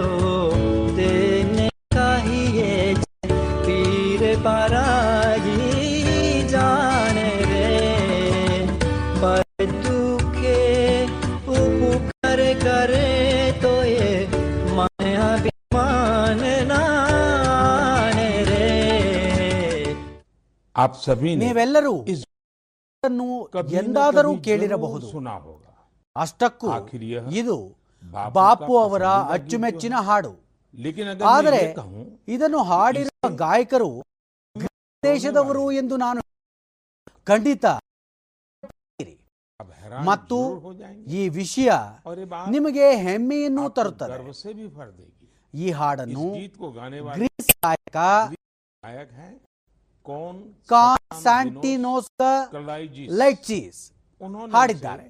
ಗಾಂಧಿ ಅವರ ನೂರೈವತ್ತನೇ ಜನ್ಮ ದಿನಾಚರಣೆಯ ಸಂದರ್ಭದಲ್ಲಿ ಅವರು ಇದನ್ನು ಹಾಡಿದ್ದರು. ಆದರೆ ಇಂದು ನಾನು ಬೇರೆ ಯಾವುದೋ ಕಾರಣ ಅವರ ಬಗ್ಗೆ ಮಾತನಾಡುತ್ತೇನೆ. ಅವರು ಭಾರತ ಮತ್ತು ಭಾರತೀಯ ಸಂಗೀತದ ಬಗ್ಗೆ ಅಪಾರ ಒಲವನ್ನು ಹೊಂದಿದ್ದಾರೆ. ಭಾರತದ ಬಗ್ಗೆ ಅವರು ಅದೆಷ್ಟು ಪ್ರೀತಿಯನ್ನು ಹೊಂದಿದ್ದಾರೆಂದರೆ ಕಳೆದ ನಲವತ್ತೆರಡು ವರ್ಷಗಳಲ್ಲಿ ಅವರು ಬಹುತೇಕ ಪ್ರತಿ ವರ್ಷ ಭಾರತಕ್ಕೆ ಬಂದಿದ್ದಾರೆ. ಅವರು ಭಾರತೀಯ ಸಂಗೀತದ ಮೂಲ ವಿವಿಧ ಭಾರತೀಯ ಸಂಗೀತ ವ್ಯವಸ್ಥೆಗಳು ವಿವಿಧ ರೀತಿಯ ರಾಗಗಳು ತಾಳಗಳು ಮತ್ತು ರಸಗಳು ಹಾಗೂ ವಿವಿಧ ಘರಾಣಗಳ ಬಗ್ಗೆ ಅಧ್ಯಯನ ಮಾಡಿದ್ದಾರೆ. ಅವರು ಭಾರತೀಯ ಸಂಗೀತದ ಅನೇಕ ಮಹಾನ್ ವ್ಯಕ್ತಿಗಳ ಕೊಡುಗೆಯನ್ನು ಅಧ್ಯಯನ ಮಾಡಿದ್ದಾರೆ. ಅವರು ಭಾರತದ ಶಾಸ್ತ್ರೀಯ ನೃತ್ಯಗಳ ವಿವಿಧ ಮಗ್ಗಲುಗಳನ್ನು ಸಹ ಸೂಕ್ಷ್ಮವಾಗಿ ಅರ್ಥ ಮಾಡಿಕೊಂಡಿದ್ದಾರೆ. ಈಗ ಅವರು ಭಾರತಕ್ಕೆ ಸಂಬಂಧಿಸಿದ ಈ ಎಲ್ಲ ಅನುಭವಗಳನ್ನು ಪುಸ್ತಕದಲ್ಲಿ ಬಹಳ ಸುಂದರವಾಗಿ ವ್ಯಕ್ತಪಡಿಸಿದ್ದಾರೆ. ಭಾರತೀಯ ಸಂಗೀತ ಪುಸ್ತಕದಲ್ಲಿ ಸುಮಾರು ಏಳ್ನೂರ ಅರವತ್ತು ಚಿತ್ರಗಳಿವೆ. ಈ ಹೆಚ್ಚಿನ ಛಾಯಾಚಿತ್ರಗಳನ್ನು ಅವರೇ ತೆಗೆದಿದ್ದಾರೆ. ಇತರ ದೇಶಗಳಲ್ಲಿ ಭಾರತೀಯ ಸಂಸ್ಕೃತಿಯ ಕುರಿತು ಇಂತಹ ಉತ್ಸಾಹ ಮತ್ತು ಆಕರ್ಷಣೆ ನಿಜವಾಗಿಯೂ ಹೃದಯ ತುಂಬುವಂತದ್ದಾಗಿದೆ ಸ್ನೇಹಿತರೆ ಕೆಲವು ವಾರಗಳ ಹಿಂದೆ ಮತ್ತೊಂದು ಸುದ್ದಿ ಬಂದಿತ್ತು. ಅದು ಕೂಡ ನಮಗೆ ಹೆಮ್ಮೆಯನ್ನು ತುಂಬುವಂತದ್ದು ಕಳೆದ ಎಂಟು ವರ್ಷಗಳಲ್ಲಿ ಭಾರತದಿಂದ ಸಂಗೀತ ಉಪಕರಣಗಳ ರಫ್ತು ಮೂರುವರೆ ಪಟ್ಟು ಹೆಚ್ಚಾಗಿದೆ ಎಂದು ತಿಳಿದರೆ ನಿಮಗೆ ಸಂತೋಷವೆನಿಸುತ್ತದೆ. ಎಲೆಕ್ಟ್ರಿಕಲ್ ಮ್ಯೂಸಿಕಲ್ ಇನ್ಸ್ಟ್ರೂಮೆಂಟ್ಗಳ ಬಗ್ಗೆ ಮಾತನಾಡುವುದಾದರೆ ಅವುಗಳ ರಫ್ತು ಅರವತ್ತು ಪಟ್ಟು ಹೆಚ್ಚಾಗಿದೆ. ಪ್ರಪಂಚದಾದ್ಯಂತ ಭಾರತೀಯ ಸಂಸ್ಕೃತಿ ಮತ್ತು ಸಂಗೀತದ ವ್ಯಾಮೋಹ ಹೆಚ್ಚುತ್ತಿದೆ ಎಂಬುದನ್ನು ಇದು ತೋರಿಸುತ್ತದೆ. ಭಾರತೀಯ ಸಂಗೀತ ವಾದ್ಯಗಳ ದೊಡ್ಡ ಖರೀದಿದಾರರು ಅಮೆರಿಕ ಜರ್ಮನಿ ಫ್ರಾನ್ಸ್ ಜಪಾನ್ ಮತ್ತು ಬ್ರಿಟನ್ ಬ್ರಿಟನ್ನಂತಹ ಅಭಿವೃದ್ಧಿ ಹೊಂದಿದ ರಾಷ್ಟ್ರಗಳಾಗಿವೆ. ನಮ್ಮ ದೇಶ ಸಂಗೀತ ನೃತ್ಯ ಮತ್ತು ಕಲೆಯ ಶ್ರೀಮಂತ ಪರಂಪರೆಯನ್ನು ಹೊಂದಿರುವುದು ನಮ್ಮೆಲ್ಲರ ಸೌಭಾಗ್ಯ. ಸ್ನೇಹಿತರೆ ಮಹಾನ್ ಕವಿ ಭರ್ತೃಹರಿ ಅವರು ನೀತಿ ಶತಕದಿಂದಾಗಿ ನಮಗೆ ಚಿರಪರಿಚಿತರು. ಒಂದು ಶ್ಲೋಕದಲ್ಲಿ ಅವರು ಹೀಗೆನ್ನುತ್ತಾರೆ ಕಲೆ ಸಂಗೀತ. ಮತ್ತು ಸಾಹಿತ್ಯದೊಂದಿಗೆ ನಮ್ಮ ಬಾಂಧವ್ಯವೇ ಮಾನವೀಯತೆಯ ನಿಜವಾದ ಗುರುತು ಎಂದು. ವಾಸ್ತವದಲ್ಲಿ ನಮ್ಮ ಸಂಸ್ಕೃತಿ ಇದನ್ನು ಮಾನವೀಯತೆಗಿಂತ ಎತ್ತರಕ್ಕೆ ದೈವತ್ವಕ್ಕೆ ಕರೆದೊಯ್ಯುತ್ತದೆ. ವೇದಗಳಲ್ಲಿ ಸಾಮವೇದವನ್ನಂತೂ ನಮ್ಮ ವಿವಿಧ ಸಂಗೀತಗಳ ಮೂಲ ಎಂದೇ ಕರೆಯಲಾಗುತ್ತದೆ. ತಾಯಿ ಸರಸ್ವತಿಯ ವೀಣೆಯಾಗಿರಲಿ, ಭಗವಂತ ಶ್ರೀಕೃಷ್ಣನ ಕೊಳಲೆ ಆಗಿರಲಿ, ಅಥವಾ ಭೋಲೇನಾಥ ಶಿವನ ಡಮರುಗವೇ ಆಗಿರಲಿ, ನಮ್ಮ ದೇವರು, ದೇವತೆಗಳು ಕೂಡ ಸಂಗೀತಕ್ಕಿಂತ ಭಿನ್ನವಾಗಿಲ್ಲ. ಭಾರತೀಯ ನಾವು ಪ್ರತಿಯೊಂದರಲ್ಲೂ ಸಂಗೀತವನ್ನು ಕಾಣುತ್ತೇವೆ. ಅದು ನದಿಯ ಹರಿವಿನ ಕಲರವವಾಗಿರಲಿ ಮಳೆ ನೀರಿನ ಹನಿ ಬೀಳುವ ಶಬ್ದವಾಗಿರಲಿ ಪಕ್ಷಿಗಳ ಇಂಚರವಾಗಿರಲಿ ಅಥವಾ ಬೀಸುವ ಗಾಳಿಯ ಧ್ವನಿಯಾಗಿರಲಿ ನಮ್ಮ ನಾಗರಿಕತೆಯಲ್ಲಿ ಸಂಗೀತ ಎಲ್ಲೆಡೆ ಮಿಳಿತವಾಗಿದೆ. ಈ ಸಂಗೀತ ಕೇವಲ ನಮ್ಮ ಶರೀರಕ್ಕೆ ವಿಶ್ರಾಂತಿ ನೀಡುವುದು ಮಾತ್ರವಲ್ಲ ಮನಸ್ಸಿಗೆ ಸಂತೋಷವನ್ನೂ ನೀಡುತ್ತದೆ. ಸಂಗೀತ ನಮ್ಮ ಸಮಾಜವನ್ನು ಬೆಸೆಯುತ್ತದೆ. ಬಾಂಗ್ಡಾ ಮತ್ತು ಲಾವಣಿ ಮತ್ತು ಸಂತೋಷ ನೀಡಿದರೆ ರವೀಂದ್ರ ಸಂಗೀತ ನಮ್ಮ ಮನಸ್ಸನ್ನು ಆಹ್ಲಾದಗೊಳಿಸುತ್ತದೆ. ದೇಶಾದ್ಯಂತ ಇರುವ ಬುಡಕಟ್ಟು ಜನಾಂಗದ ವಿಭಿನ್ನ ಸಂಗೀತ ಪರಂಪರೆಯನ್ನು ಹೊಂದಿದ್ದಾರೆ. ಪರಸ್ಪರ ಸಹಕಾರ ಮತ್ತು ಸಾಮರಸ್ಯದಿಂದ ಪ್ರಕೃತಿಯೊಂದಿಗೆ ಬಾಳುವ ಪ್ರೇರಣೆಯನ್ನು ಇವು ನಮಗೆ ನೀಡುತ್ತವೆ. ಸ್ನೇಹಿತರೆ ಸಂಗೀತದ ನಮ್ಮ ಪ್ರಕಾರಗಳು ಕೇವಲ ನಮ್ಮ ಸಂಸ್ಕೃತಿಯನ್ನು ಶ್ರೀಮಂತಗೊಳಿಸಿರುವುದು ಮಾತ್ರವಲ್ಲದೆ ವಿಶ್ವಾದ್ಯಂತ ಕ್ಷೇತ್ರದಲ್ಲಿ ತಮ್ಮದೇ ಆದ ಛಾಪನ್ನು ಮೂಡಿಸಿವೆ. ಭಾರತೀಯ ಸಂಗೀತದ ಖ್ಯಾತಿ ವಿಶ್ವದ ಮೂಲೆ ಮೂಲೆಗೂ ವ್ಯಾಪಿಸಿದೆ. ನಾನು ನಿಮಗೆ ಮತ್ತೊಂದು ಆಡಿಯೋ ಕ್ಲಿಪ್ ಕೇಳಿಸುತ್ತೇನೆ.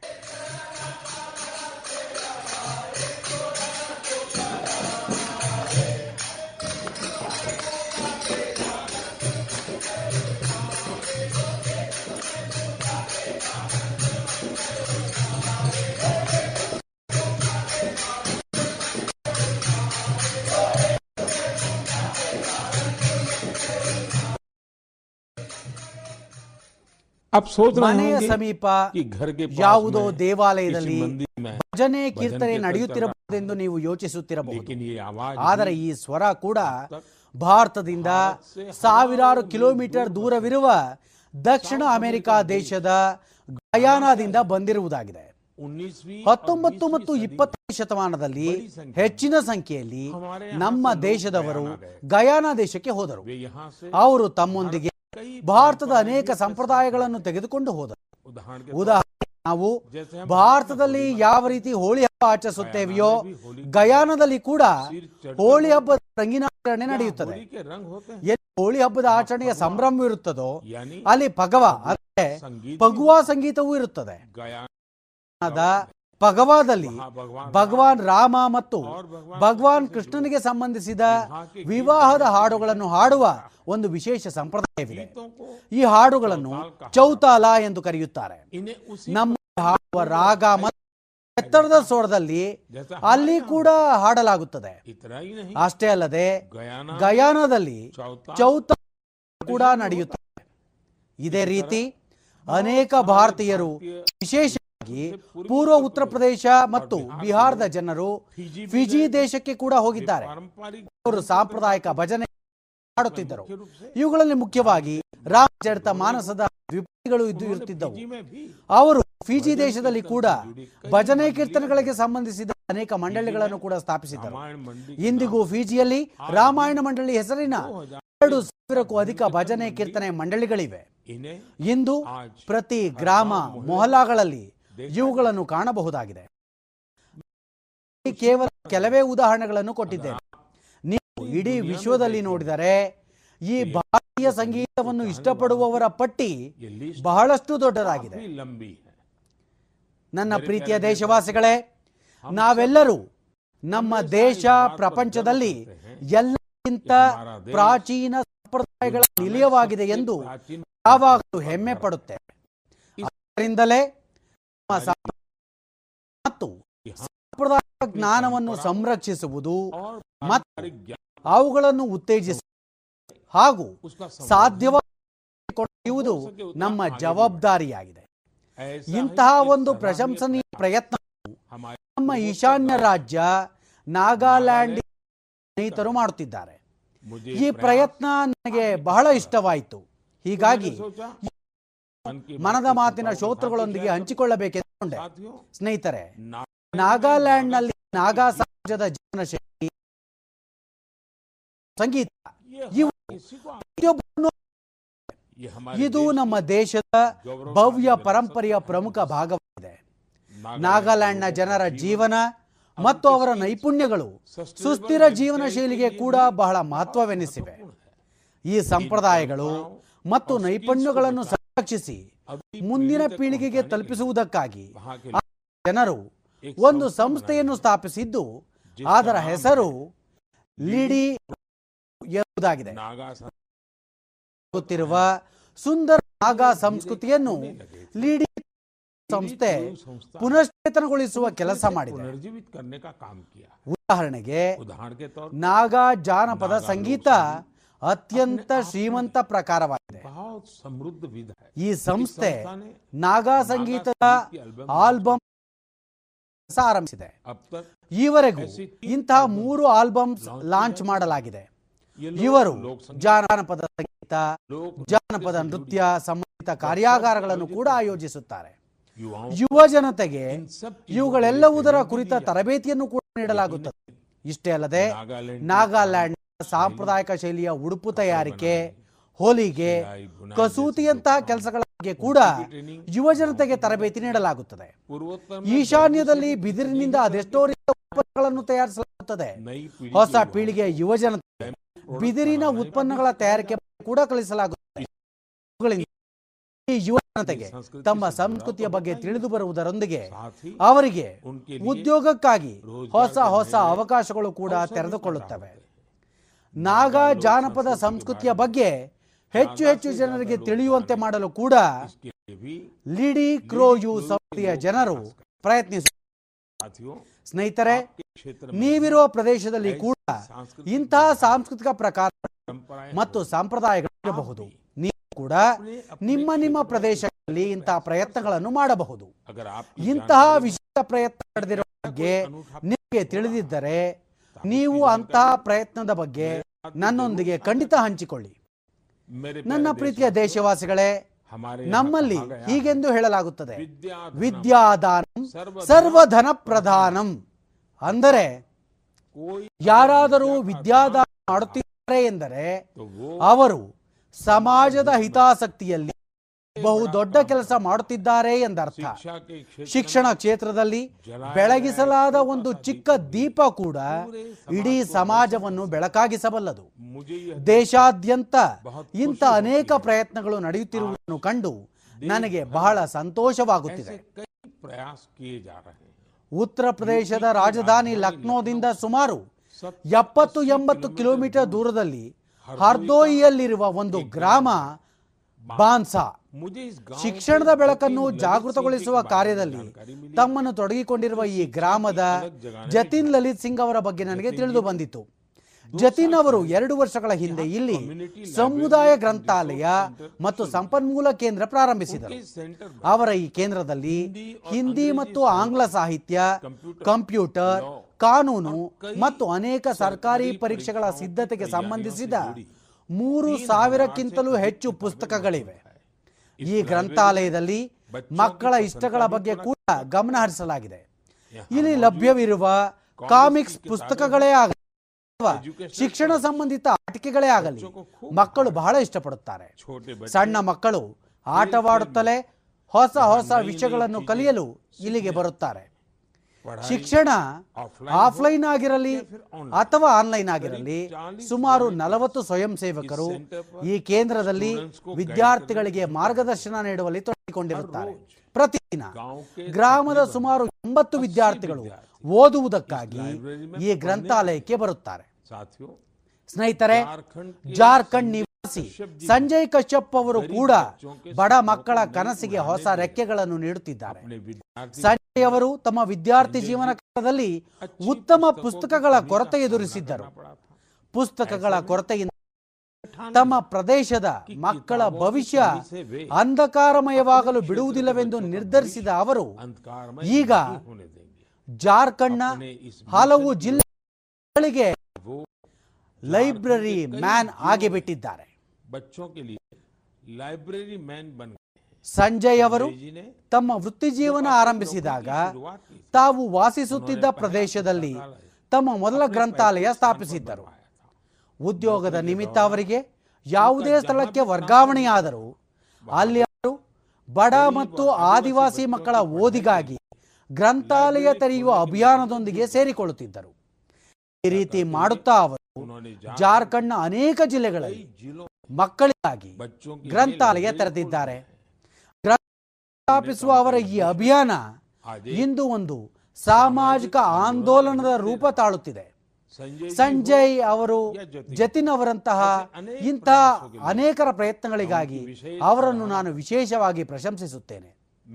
ನನ್ನ ಪ್ರೀತಿಯ ದೇಶವಾಸಿಗಳೇ ವೈದ್ಯಕೀಯ ವಿಜ್ಞಾನ ಪ್ರಪಂಚ ಸಂಶೋಧನೆ ಮತ್ತು ಆವಿಷ್ಕಾರದೊಂದಿಗೆ ಅತ್ಯಾಧುನಿಕ ತಂತ್ರಜ್ಞಾನ ಮತ್ತು ಉಪಕರಣ ನೆರವಿನಿಂದ ಸಾಕಷ್ಟು ಪ್ರಗತಿ ಸಾಧಿಸಿದೆ.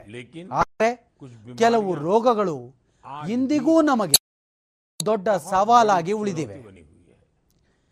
ಇಂತಹ ಒಂದು ರೋಗವೇ ಮಸ್ಕ್ಯುಲಾರ್ ಡಿಸ್ಟ್ರಾಫಿ. ಇದು ಮುಖ್ಯವಾಗಿ ಒಂದು ಅನುವಂಶೀಯ ರೋಗವಾಗಿದ್ದು ಯಾವುದೇ ವಯಸ್ಸಿನಲ್ಲಾದರೂ ಉಂಟಾಗಬಹುದು. ಇದರಲ್ಲಿ ಶರೀರದ ಸ್ನಾಯುಗಳು ದುರ್ಬಲವಾಗತೊಡಗುತ್ತವೆ ರೋಗಿಗೆ ದಿನನಿತ್ಯದ ತಮ್ಮ ಸಣ್ಣ ಪುಟ್ಟ ಕೆಲಸ ಕಾರ್ಯಗಳನ್ನು ಮಾಡಿಕೊಳ್ಳುವುದು ಕೂಡ ಕಷ್ಟವಾಗಿ ಬಿಡುತ್ತದೆ. ಇಂತಹ ರೋಗಿಗಳ ಚಿಕಿತ್ಸೆ ಮತ್ತು ಅವರಿಗೆ ಆರೈಕೆ ಮಾಡಲು ಸೇವಾ ಭಾವನೆ ಮುಖ್ಯವಾಗಿ ಬೇಕಾಗುತ್ತದೆ.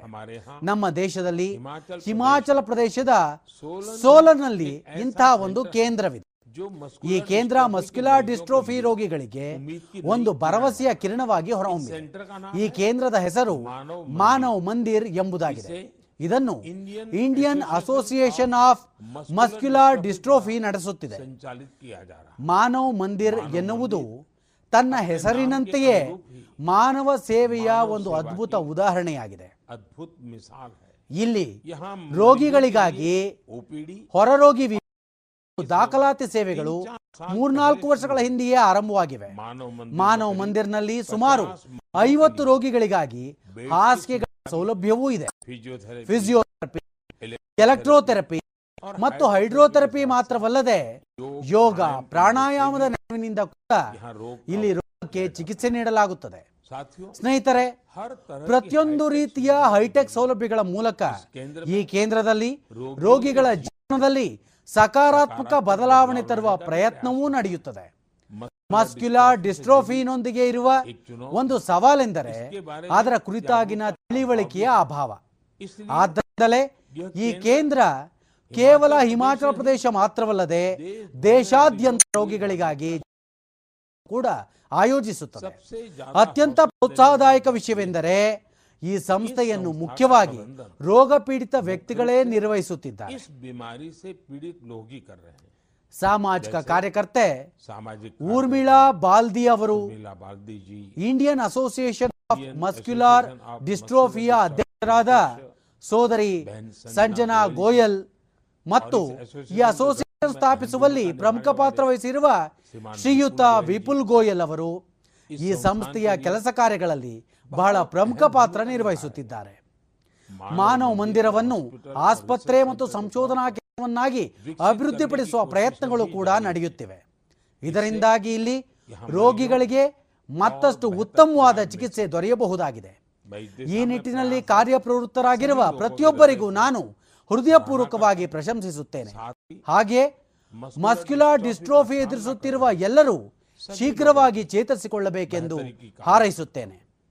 ನನ್ನ ಪ್ರೀತಿಯ ದೇಶವಾಸಿಗಳೇ ಇಂದು ಮನದ ಮಾತಿನಲ್ಲಿ ನಾವು ದೇಶವಾಸಿಗಳ ಯಾವ ಸೃಜನಾತ್ಮಕ ಮತ್ತು ಸಾಮಾಜಿಕ ಕೆಲಸ ಕಾರ್ಯಗಳ ಬಗ್ಗೆ ಮಾತನಾಡಿದೆವೋ ಅವುಗಳೆಲ್ಲವೂ ದೇಶದ ಶಕ್ತಿ ಮತ್ತು ಉತ್ಸಾಹದ ಉದಾಹರಣೆಗಳಾಗಿವೆ.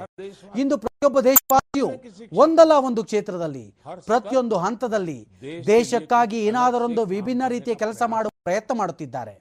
ಇಂದಿನ ಮಾತುಕತೆಯಲ್ಲಿ ಜಿ ಟ್ವೆಂಟಿಯಂತಹ ಉದ್ದೇಶದಲ್ಲಿ ನಮ್ಮ ಓರ್ವ ನೇಕಾರ ಸೋದರರೊಬ್ಬರು ತಮ್ಮ ಜವಾಬ್ದಾರಿಯನ್ನು ಅರಿತು ಅದನ್ನು ನಿಭಾಯಿಸಲು ಮುಂದೆ ಬಂದಿದ್ದಾರೆ ಎನ್ನುವುದನ್ನು ನಾವು ನೋಡಿದ್ದೇವೆ. ಇದೇ ರೀತಿ ಪರಿಸರಕ್ಕಾಗಿ ಪ್ರಯತ್ನ ಮಾಡುತ್ತಿರುವುದು ಕೆಲವರಾದರೆ ನೀರಿಗಾಗಿ ಮತ್ತೆ ಕೆಲವರು ಕೆಲಸ ನಿರ್ವಹಿಸುತ್ತಿದ್ದಾರೆ. ಎಷ್ಟೊಂದು ಜನರು ಶಿಕ್ಷಣ ಚಿಕಿತ್ಸೆ ಮತ್ತು ವಿಜ್ಞಾನ ತಂತ್ರಜ್ಞಾನದಿಂದ ಹಿಡಿದು ಸಂಸ್ಕೃತಿ ಪರಂಪರೆಯವರೆಗೂ ಅಸಾಧಾರಣ ಕೆಲಸ ಮಾಡುತ್ತಿದ್ದಾರೆ. ಇಂದು ನಮ್ಮ ಪ್ರತಿಯೊಬ್ಬ ನಾಗರಿಕನು ತಮ್ಮ ತಮ್ಮ ಜವಾಬ್ದಾರಿಗಳನ್ನು ಅರ್ಥಕೊಳ್ಳುತ್ತಿರುವುದೇ ಇದಕ್ಕೆ ಕಾರಣ. ಇಂಥ ಕರ್ತವ್ಯ ನಿರ್ವಹಣೆಯ ಭಾವನೆ ದೇಶದ ಯಾವುದೇ ನಾಗರಿಕನ ಮನಸ್ಸಿನಲ್ಲಿ ಮೂಡಿದಾಗ ಆ ದೇಶದ ಸುವರ್ಣ ಭವಿಷ್ಯ ಬಿಡುತ್ತದೆ ಮತ್ತು ದೇಶದ ಸುವರ್ಣ ಭವಿಷ್ಯದಲ್ಲಿಯೇ ನಮ್ಮೆಲ್ಲರ ಸುವರ್ಣ ಭವಿಷ್ಯವು ಅಡಗಿದೆ ನಾನು ಮತ್ತೊಮ್ಮೆ ದೇಶವಾಸಿಗಳಿಗೆ ಅವರ ಪ್ರಯತ್ನಗಳಿಗಾಗಿ ನಮಿಸುತ್ತೇನೆ ಮುಂದಿನ ತಿಂಗಳು ನಾವು ಮತ್ತೆ ಭೇಟಿಯಾಗೋಣ ಮತ್ತು ಇಂತಹ ಅನೇಕ ಉತ್ಸಾಹ ಹೆಚ್ಚಿಸುವ ವಿಷಯಗಳ ಬಗ್ಗೆ ಖಂಡಿತವಾಗಿ ಮಾತನಾಡೋಣ ನಿಮ್ಮ ಸಲಹೆ ಮತ್ತು ಚಿಂತನೆಗಳನ್ನು ನನಗೆ ಖಂಡಿತವಾಗಿಯೂ ಕಳಿಸುತ್ತೀರಿ ನಿಮಗೆಲ್ಲರಿಗೂ ಅನೇಕಾನೇಕ ಧನ್ಯವಾದಗಳು जरूर बात करेंगे अपने सुझाव और विचार जरूर भेजते रहिएगा आप सभी का बहुत बहुत धन्यवाद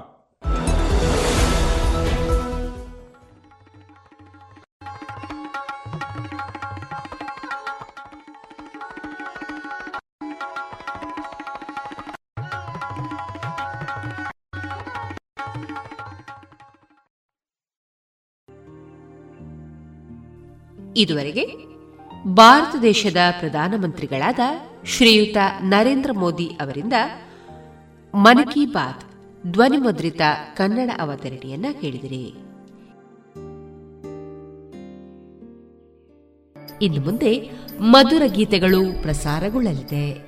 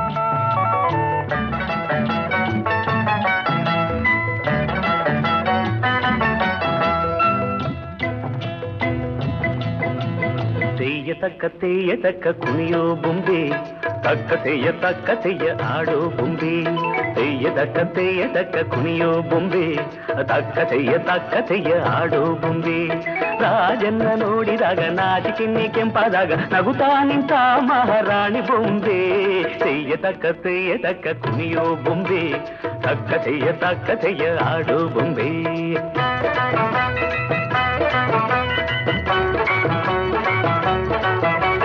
ರಾಜಾರಾಣಿ ಬೊಂಬೆಗೆ ಮಕ್ಕಳೆರಡು ಆಟಕ್ಕೆ. ಮಕ್ಕಳೆರಡು ಆಟಕ್ಕೆ ಮುತ್ತು ರತ್ನ ನೋಟಕ್ಕೆ.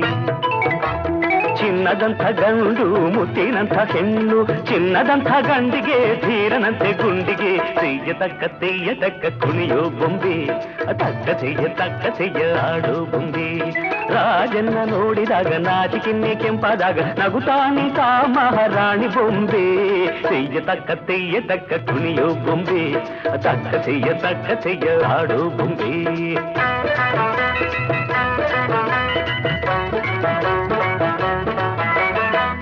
ಧೀರನಂತೆ ಗುಂಡಿಗೆ ಮಿಂಚಿನಂತೆ ಹೂನಗೆ ಮಿಂಚಿನಂತೆ ಹೂನಗೆ ಕಂಡು ಆಸೆ ತಂಗಿಗೆ ಅಣ್ಣ ತಂಗಿ ಕಂಡರೆ ರಾಜ ರಾಣಿ ಗಕ್ಕರೆ ಎಲ್ಲ ಸೇರಿ ನಕ್ಕರೆ ಬಾಯಿ ತುಂಬ ಸಕ್ಕರೆ ತೆಯ್ಯ ತಕ್ಕ ತೆಯ್ಯ ತಕ್ಕ ಕುಣಿಯೋ ಬೊಂಬೆ ತಕ್ಕ ತೆಯ್ಯ ತಕ್ಕ ತೆಯ್ಯ ಆಡೋ ಬೊಂಬೆ ರಾಜನ್ನ ನೋಡಿದಾಗ ನಾಚಿಕೆನ್ನಿ ಕೆಂಪಾದಾಗ ನಗುತ್ತಾ ನಿಂತ ಮಹಾರಾಣಿ ಬೊಂಬೆ ತೆಯ್ಯ ತಕ್ಕ ತೆಯ್ಯ ತಕ್ಕ ಕುಣಿಯೋ ಬೊಂಬೆ ತಕ್ಕ ತೆಯ್ಯ ತಕ್ಕ ತೆಯ್ಯ ಆಡೋ ಬೊಂಬೆ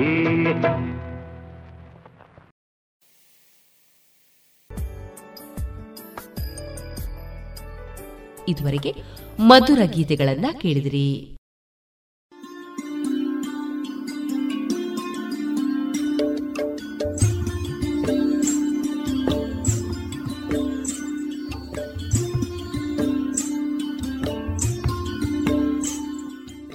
ರೇಡಿಯೋ ಪಾಂಚಜನ್ಯ ಸಮುದಾಯ ಬಾನುಲಿ ಕೇಂದ್ರದಿಂದ ನಿಮ್ಮ ಕಾರ್ಯಕ್ರಮಗಳು ಪ್ರಸಾರವಾಗಬೇಕೇ?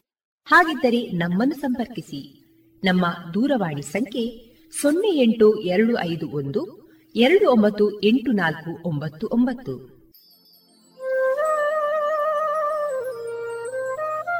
ಗಮನಿಸಿ ಕೇಳುವರೆ, ನಮ್ಮ ಕಾರ್ಯಕ್ರಮಗಳನ್ನು ವೆಬ್ಸೈಟ್ ಮೂಲಕ ಕೂಡ ಆಲಿಸಬಹುದು. ನಮ್ಮ ವೆಬ್ಸೈಟ್ ವಿಳಾಸ W W W dot radio Panchajanya dot com. ಇಲ್ಲಿ ಆರ್ಕೈವ್ಸ್ನ ಭಾಗಕ್ಕೆ ಹೋಗಿ ಕ್ಲಿಕ್ ಮಾಡಿದರೆ ಹಳೆ ಕಾರ್ಯಕ್ರಮಗಳನ್ನು ಕೂಡ ಆಲಿಸಬಹುದು. ಜೊತೆಗೆ ನಮ್ಮ ಪ್ರಸಾರವನ್ನು ಆಪ್ ಮೂಲಕವೂ ಕೇಳಬಹುದು. ಪ್ಲೇಸ್ಟೋರ್ನಲ್ಲಿ ಪಾಂಚಜನ್ಯ ಸರ್ಚ್ ಮಾಡಿ ಡೌನ್ಲೋಡ್ ಮಾಡಿಕೊಂಡು ತಮ್ಮ ಮೊಬೈಲ್ಗಳಿಗೆ ಇನ್ಸ್ಟಾಲ್ ಮಾಡಿದರೆ ರೇಡಿಯೋ ಪ್ರಸಾರದ ಕಾರ್ಯಕ್ರಮವನ್ನು ನೀವು ಆಲಿಸಬಹುದು. ನಮ್ಮ ಪ್ರಸಾರದ ಬಗೆಗೆ ನಿಮ್ಮ ಅಭಿಪ್ರಾಯಗಳನ್ನು ಹಂಚಿಕೊಳ್ಳಲು ನಮ್ಮ ವಿಳಾಸ ರೇಡಿಯೋ ಪಾಂಚಜನ್ಯ ತೊಂಬತ್ತು ಬಿಂದು ಎಂಟು ಎಫ್ಎಂ ಸಮುದಾಯ ಬಾನುಲಿ ಕೇಂದ್ರ, ನೆಹರು ನಗರ, ಪುತ್ತೂರು. ನಮ್ಮ ದೂರವಾಣಿ ಸಂಖ್ಯೆ ಸೊನ್ನೆ ಎಂಟು ಎರಡು ಐದು ಒಂದು, ಎರಡು ಒಂಬತ್ತು ಎಂಟು ನಾಲ್ಕು ಒಂಬತ್ತು ಒಂಬತ್ತು. ಇಮೇಲ್ ವಿಳಾಸ radio Panchajanya at Gmail dot com. ನಮ್ಮ ವಿಳಾಸ ಮತ್ತೊಮ್ಮೆ ರೇಡಿಯೋ ಪಾಂಚಜನ್ಯ ತೊಂಬತ್ತು ಬಿಂದು ಎಂಟು ಎಫ್ಎಂ, ಸಮುದಾಯ ಬಾನುಲಿ ಕೇಂದ್ರ, ನೆಹರು ನಗರ, ಪುತ್ತೂರು. ನಮ್ಮ ದೂರವಾಣಿ ಸಂಖ್ಯೆ ಸೊನ್ನೆ ಎಂಟು ಎರಡು ಐದು ಒಂದು ಎರಡು ಒಂಬತ್ತು ಎಂಟು ನಾಲ್ಕು ಒಂಬತ್ತು ಒಂಬತ್ತು. ಇಲ್ಲಿಗೆ ಈ ಹೊತ್ತಿನ ಪ್ರಸಾರ ಕಾರ್ಯಕ್ರಮವನ್ನ ಮುಕ್ತಾಯಗೊಳಿಸುತ್ತಿದ್ದೇವೆ. ಆತ್ಮೀಯ ಕೇಳುಗರಿಗೆಲ್ಲ ರೇಡಿಯೋ ಪಾಂಚಜನ್ಯದ ಬಳಗದ ಪರವಾಗಿ ನಾನು ತೇಜಸ್ವಿ ರಾಜೇಶ್ ಮಾಡುವ ಅನಂತ ವಂದನೆಗಳು.